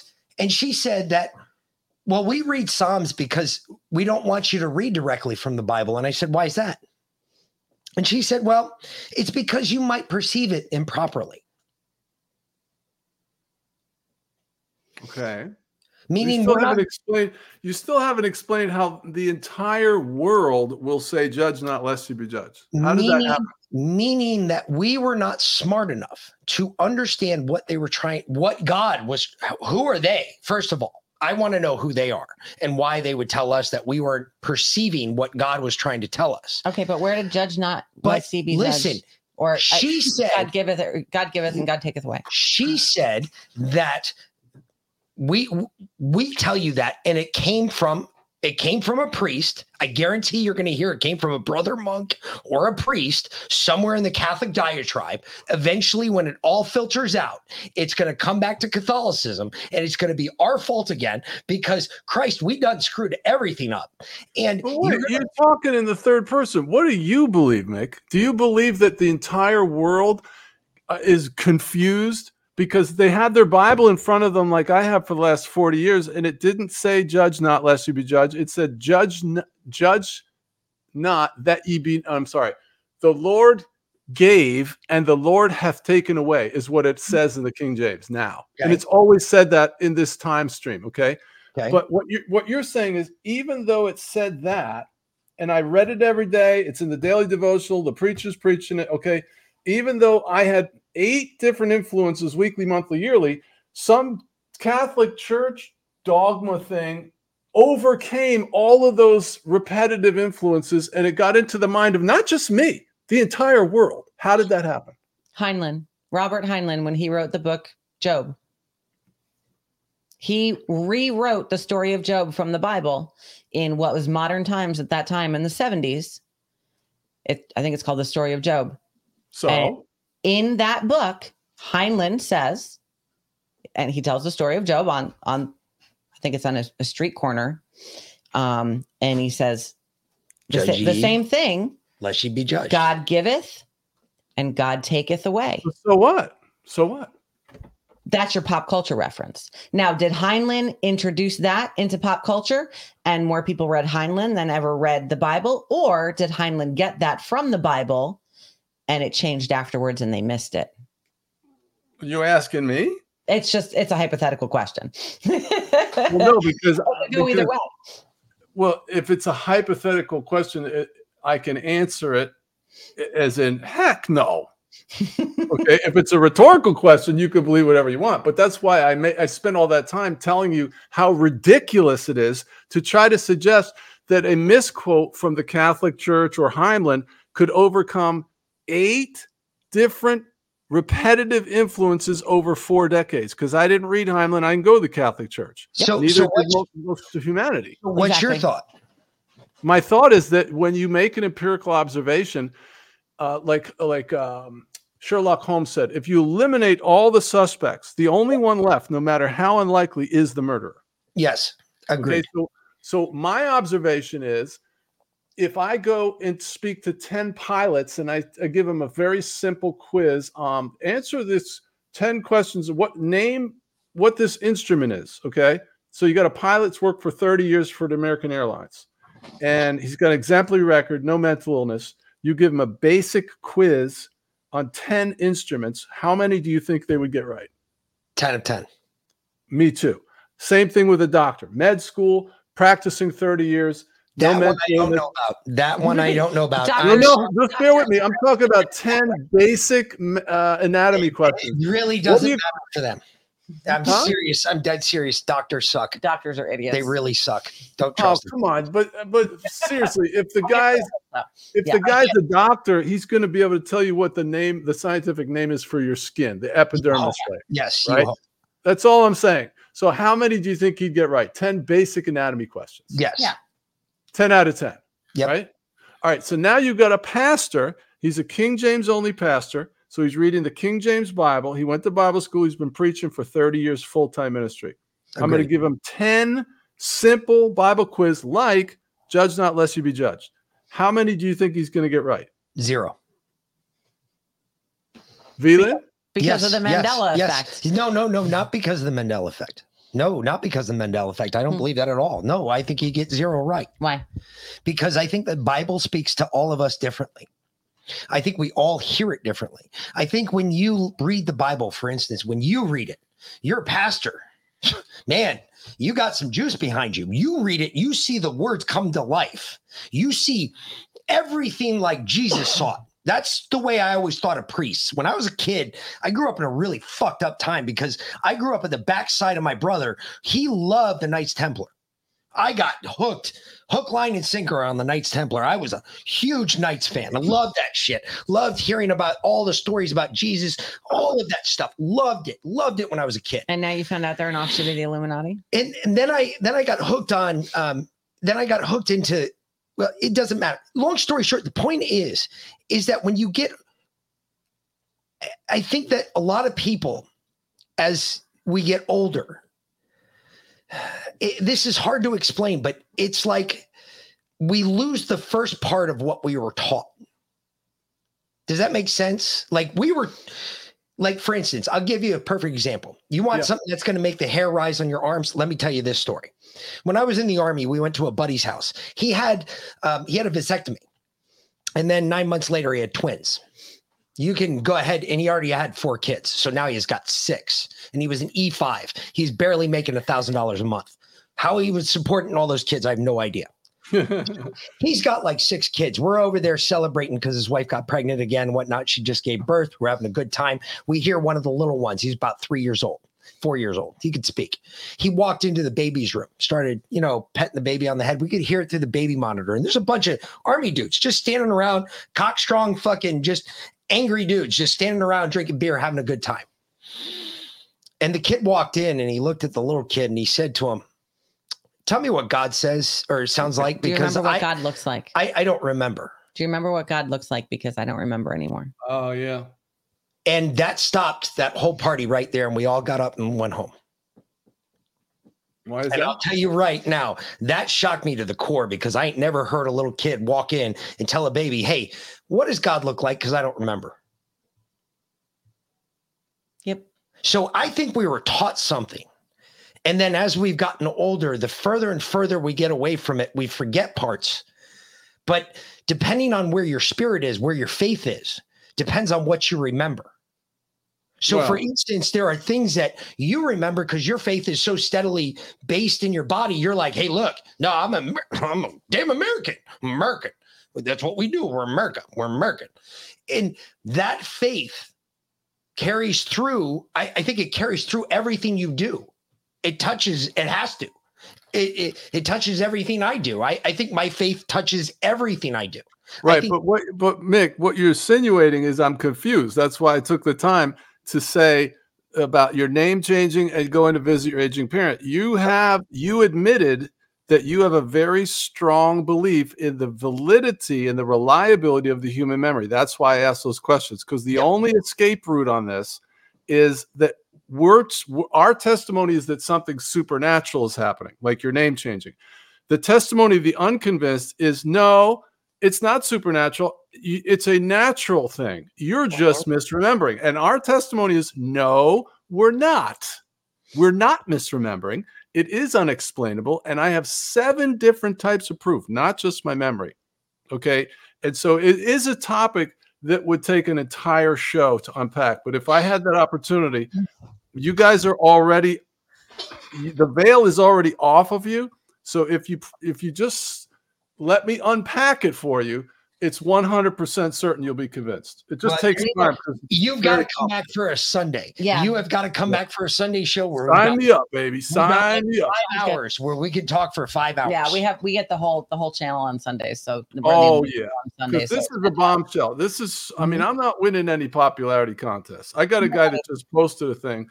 This pastor down in Florida, he's calling me the devil incarnate, a charlatan in wolves and sheep's clothing, and I'm like, dude, if you can't see that the Bible's changing, the things that are when we come back, and I tell you what's in your Bible, you'll call me a liar because you. And then when you open it and you see it in there, your jaw will be on the ground. No, we won't because we're going to have Yeah, the but right Bible open. Yep. We're going to sit here and read it right from it. the Bible. So you can say, nope, that's not true. This is what We'll it actually through said. Or Right.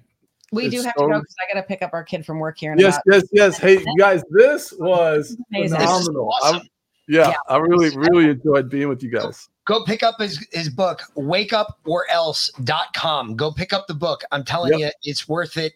It's worth the read. Just give it a. Mhm. a- I'm telling you, give it three pages. You won't put it back down. Nice. One last question before we go. yes. Um, well, this was something new that was given to me recently. When the day comes, do not run, do not panic. Set your feet as a stone, for those who scurry shall surely be consumed. So when the day comes that the veil is lifted and we all see God in his glory, Jesus the Christ, Emmanuel, for everyone to see, will you gaze on him with reverence and excitement and love and joy with your feet set as a stone? Or will you run in fear and scurry away and be consumed?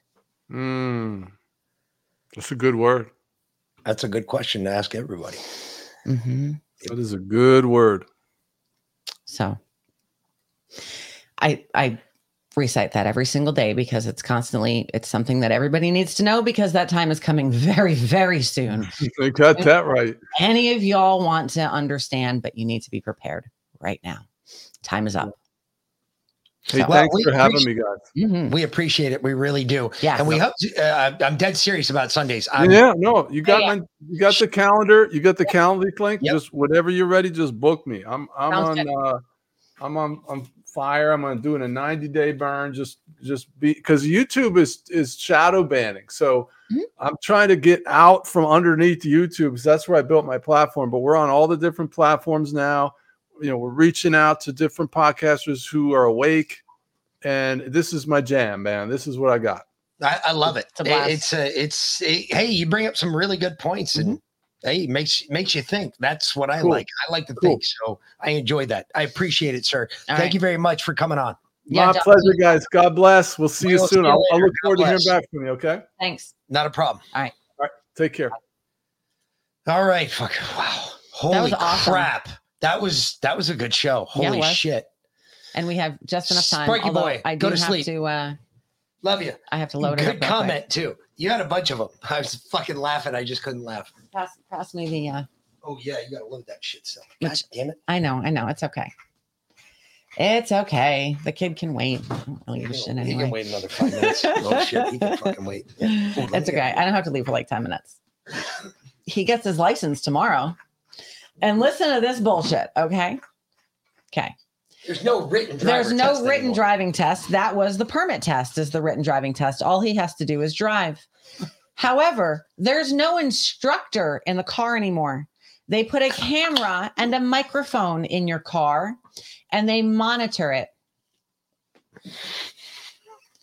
So he's taking his driving test. alone tomorrow. Well, I mean, with me, I have to. Oh, you have to be in. oh. I have to be in the car. oh fuck that. no. Yeah, Then oh. why are they paying you? No, but I have to be in the car. He has to have a, a, a licensed driver in the car with him. Um, Oh, then I should go.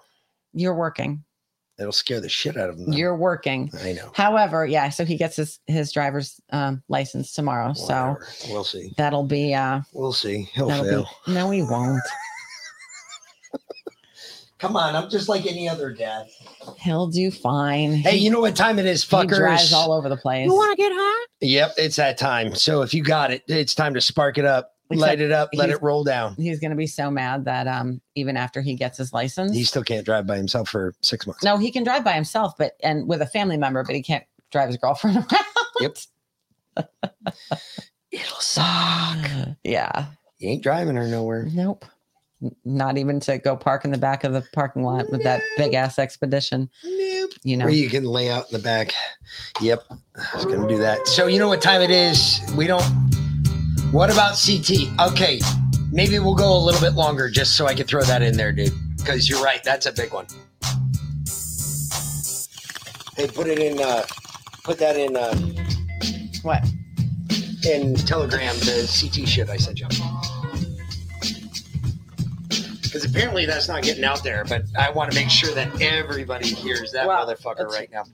I Okay, I have I'll, to I'll open get it from everyone. my phone. we'll we'll go on we'll go over it tomorrow because we don't have time. We'll get deep into it No, tomorrow. because I gotta we gotta play it. Hold on. I'll send it to you again. It'll be the last one in your stream. Not that. Not that. Because he's right. I did bring it up before. And we've got to kind of get to it. I've got it right here. I just got to forward it to you. I'll make it your last one that I sent you. Was it the judge? No. Okay. No, it's this one right here. Yeah, that's the judge. Um, yeah, it's Yeah, just send it back to me again. that's what I'm doing. All right. I just sent it to you again.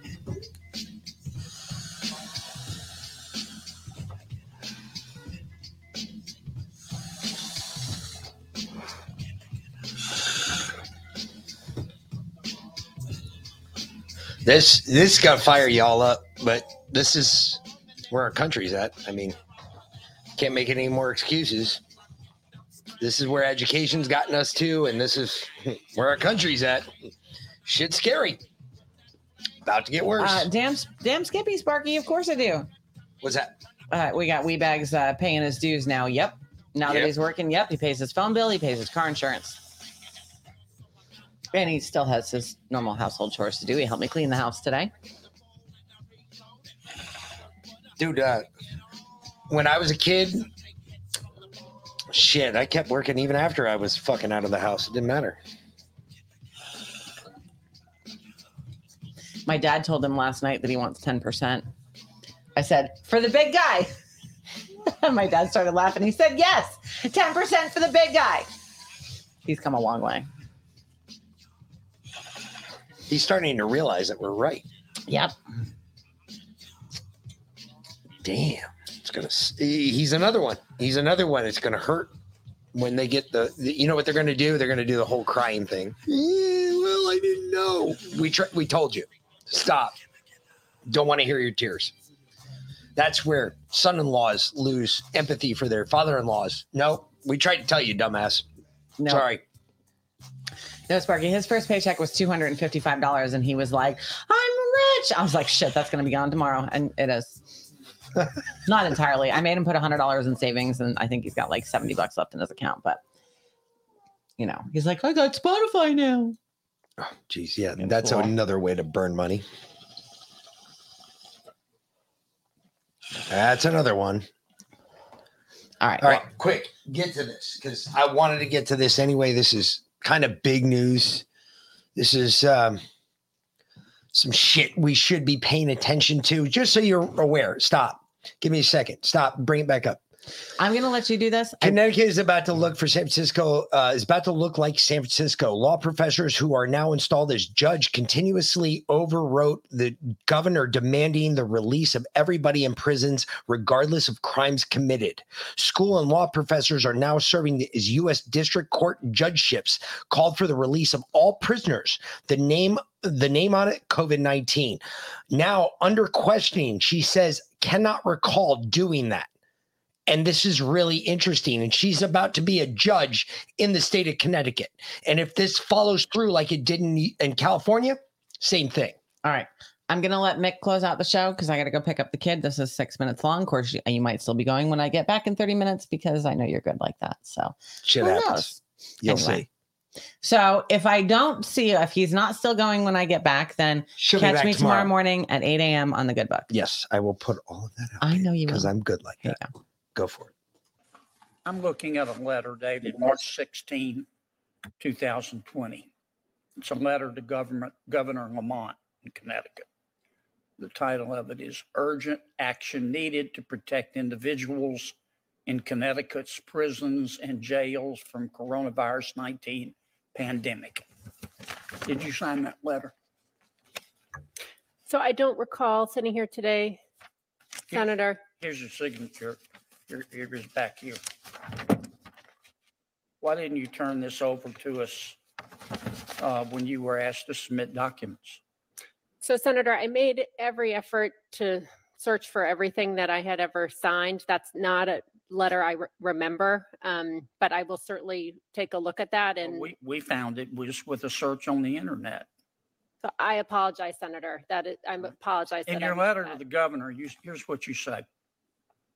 As they stand, prisons and jails are detrimental to public health and human rights and disproportionately harm marginalized communities, including Black, Brown, Indigenous, and other communities of color, immigrants, people with mental illness, people with disabilities, people in the LGBTQ plus community, people who use drugs, people engaged in sex work and street economies, and people experiencing houselessness and poverty. So if you believe that about our prisons, how are you going to ever sentence somebody to prison? So, Senator, um, I will need to take a look at that letter, and I apologize that that's not something I found to to um, uh, You know, to hand to this committee. You're I not can. denying you said that. Um, I do need to see the letter to see the context because again, it's not something I remember adding my name to. Um, I can assure you, Se- Senator. And uh, you also say, first, you, you call on Governor Governor uh, Lamont to um, to to release everybody in jail. Is that right? Because of the coronavirus. So again, Senator, I would need to see that letter in front of me. It certainly was not. You can find it with uh, just put your name in, in into Google. You'll find it in about na- three nanoseconds. I will, Senator. I can assure you that I. I you said you said in your letter, Professor, we call on Governor Governor Lamont, state of Connecticut, and all Connecticut jurisdictions to immediate release to the back to the maximum extent possible people incarcerated pre-trial and post-conviction. And then you go on to say, talking once again about our jails, the global COVID 19 pandemic is throwing into sharp relief the untenable state of our penal system and the need for sustained action to shrink it. Shrink its scale, shrink its size, and shrink its scope. You, you sound here like the district attorney in San Francisco. If you believe that, how are you going to ever sentence anybody to jail, Professor? I can assure you, Senator, that I understand the role of the judge and that I can assure you prison time is an appropriate sentence in That's not what cases. you say here to the governor. You wrote the governor. This isn't some DoorDash delivery guy. You wrote the governor of your state three years ago. So again, I went Senator, in law school. So again, Senator, I would need to look at the letter. It sounds like it was written um, at the height of the pandemic where governors were looking for. You all. Whoa, whoa, whoa, whoa. Let me stop that for one second. Fucking, first of all, Kennedy, I love Kennedy. But let me bring that back one second because that's really fucking interesting that she just said that. Listen to this again. So again, Senator, I would need to look at the letter. It sounds like it was written um, at the height of the pandemic where governors were looking for. You also wrote the governor, you said people over the age of Uh, hold on, let me go back further. I guess I didn't go back far enough. I thought I did because he said something. DoorDash delivery guy. You wrote the governor of your state three years ago. So again, I went Senator. there in law school. So again, Senator, I would need to look at the letter. It sounds like it was written um, at the height. Do you notice how she's always kind of searching for context? Do y'all you all you all see that, right? I, I'm not crazy when I say this. She's searching for context. Sh- you notice like in on tele if you go on Twitter or you go on Instagram and your content's been banned before. What have they said? Missing context. Do you, do you see how this bitch is looking for context? Oh, well, I, I think it might be might have been taken out of context, Senator. No, he's reading directly from her letter. Where is that being taken out of context? If folks, if I grab a story, I'm going to read it to you in the best of my ability for context. So you know where it's coming from. It's not coming from me, it's coming from a story I printed off the internet and I'm reading it back to you. I will add my own context in at the end, but I always read the story for what it's worth. He's reading directly from a fucking letter she wrote. Where is it missing context?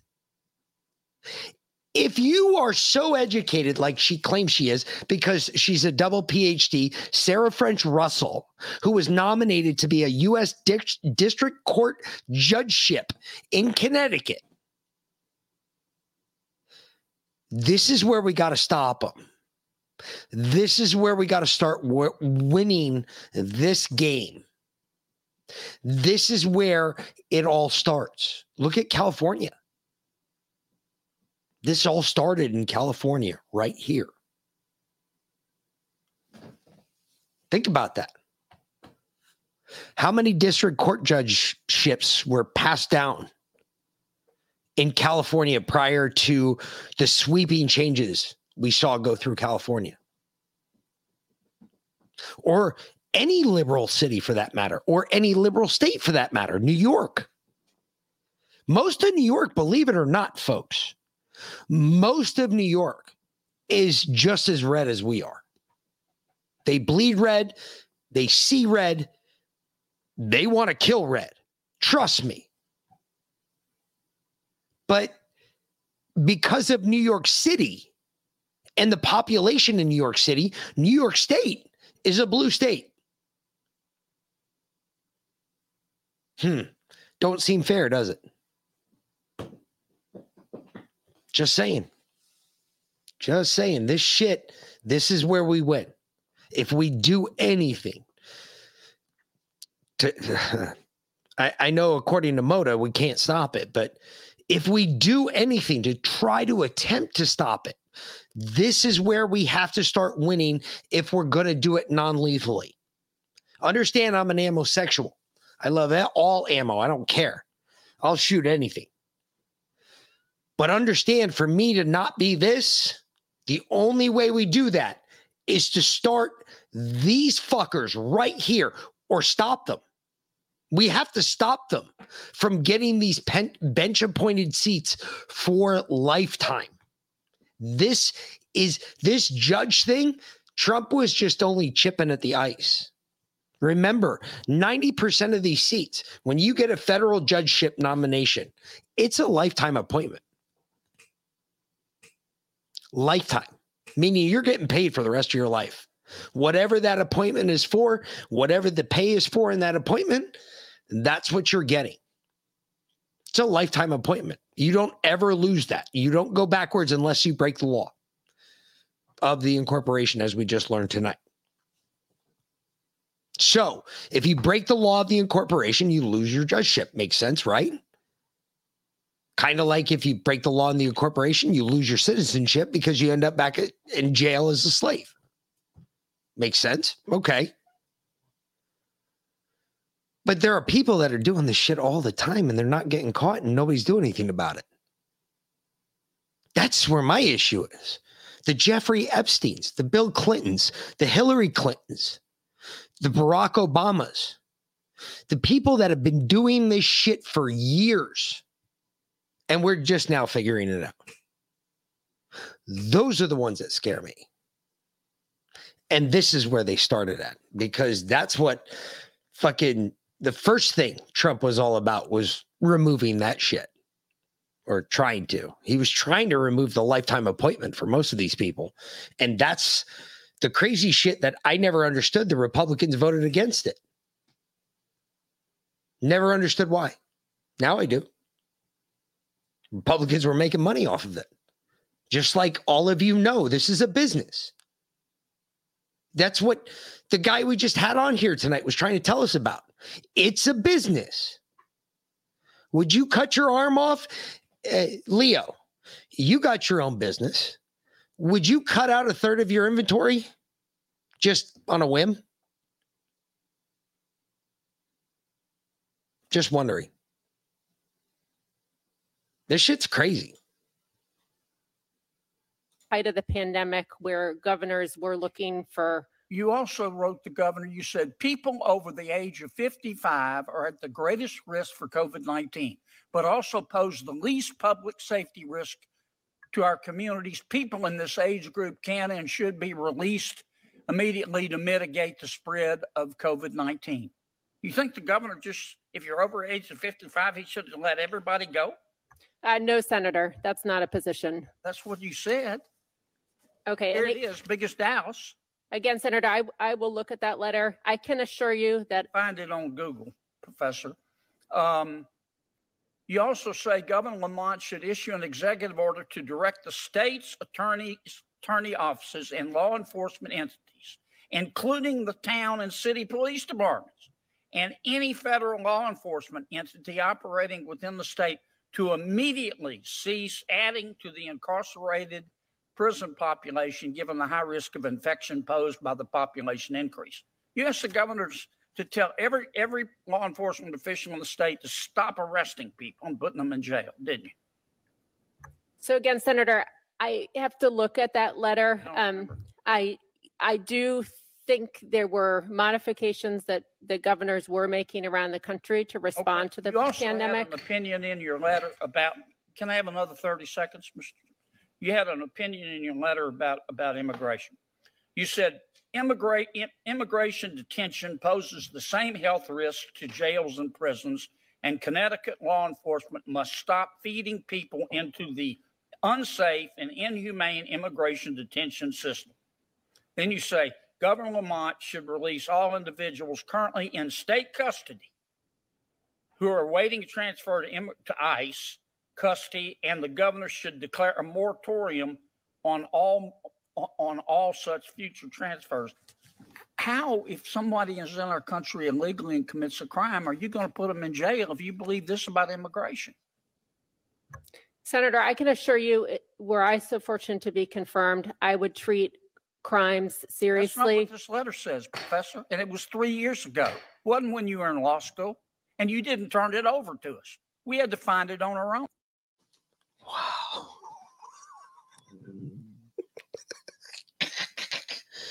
Oh shit.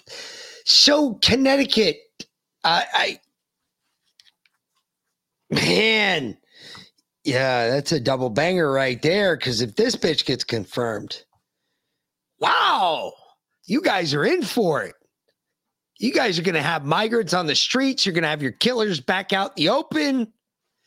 You guys are gonna have people getting slaughtered every fucking which way from Sunday. I uh hey, bold move, Cotton. Bold move. That's all I'm gonna say. Wow, this is gonna get interesting in Connecticut. Did she get confirmed? I have no idea. I, I don't know yet because I don't think her vote is until I think the vote is next week, I, I believe. I think she was the one last one before the Thanksgiving break. So her vote won't be held until they come back. So, man, that's that's uh that's a stellar individual you guys got coming to you. Kind of what you voted for.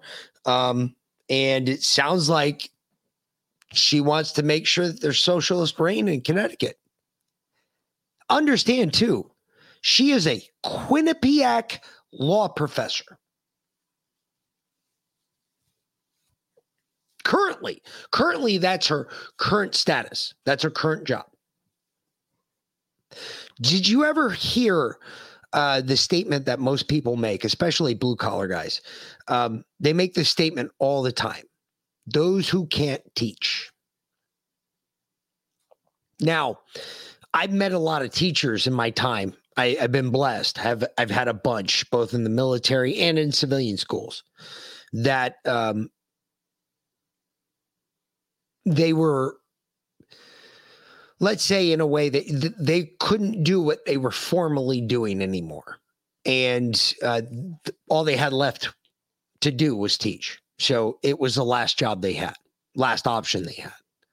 But they still wanted to serve. So that in a, in and out of itself kind of made up for the shortcoming of being able to do the job. And when you learn more about those people and you learn those that like hey we're like track stars and all these superheroes in high school. And uh, they went into an easy very easy desk job in like a police force. You're like oh okay.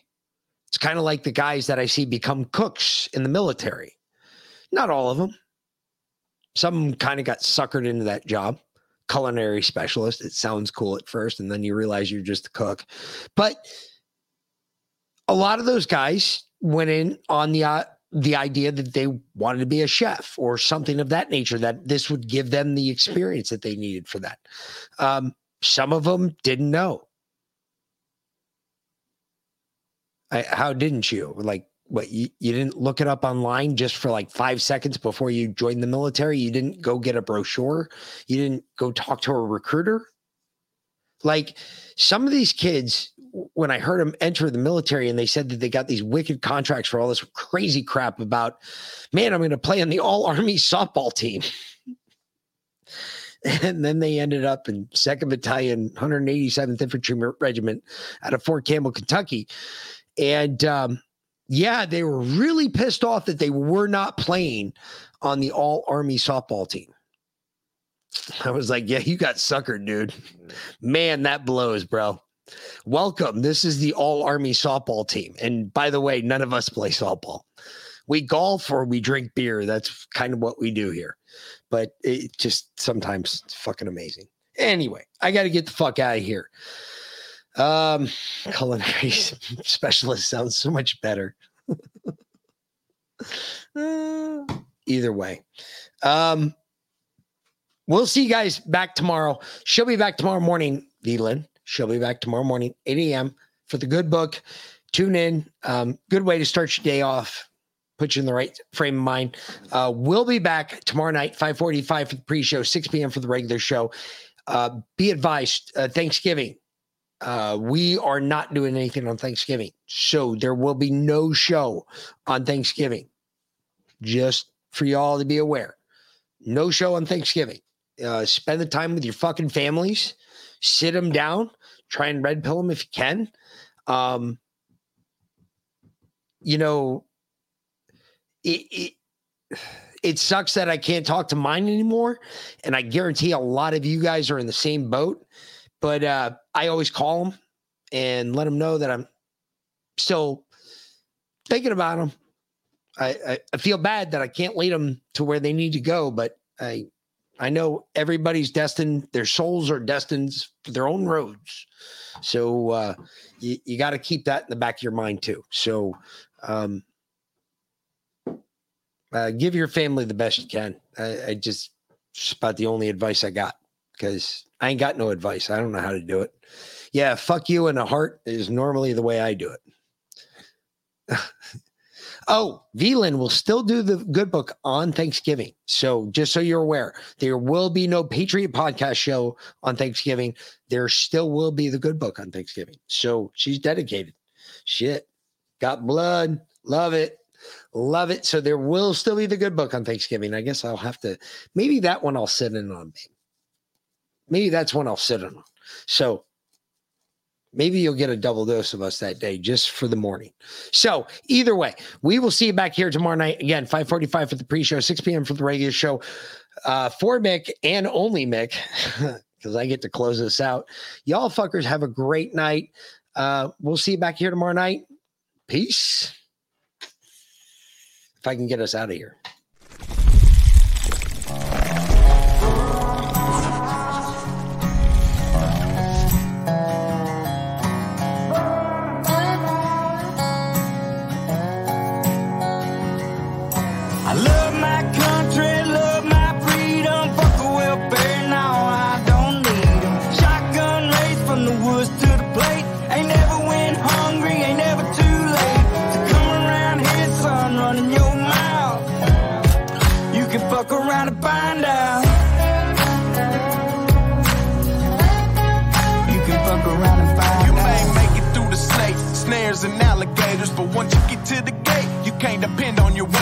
You'll be overeated. I'm talking growing tomatoes, feeding the worms I fish with later. I'll have a fish stick plate over a six foot grave before I take a knee as our anthem plays. My hands on my heart, I stand on what I say, and my Second Amendment handles what I can't. I ain't trying to be Billy Badass or talk shit. I'm just saying, there's the line, don't cross it. I got a Red Ryder gun when I was three, so I don't run or hide from anything. Bitch, I'm a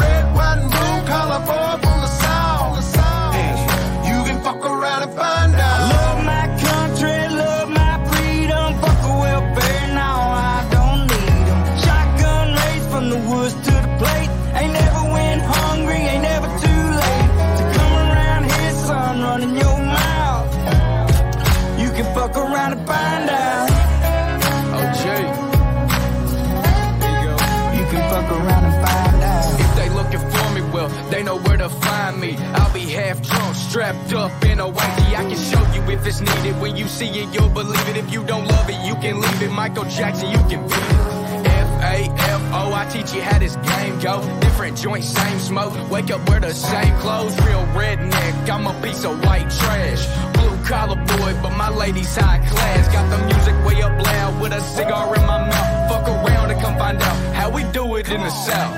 Ain't saying nothing, but you're running that mouth. I never take a handout, I'm too damn proud. I'm a son of the dirty south with a truck seat high and these straight pipes loud. This land, land of freedom, double barrels in case we need.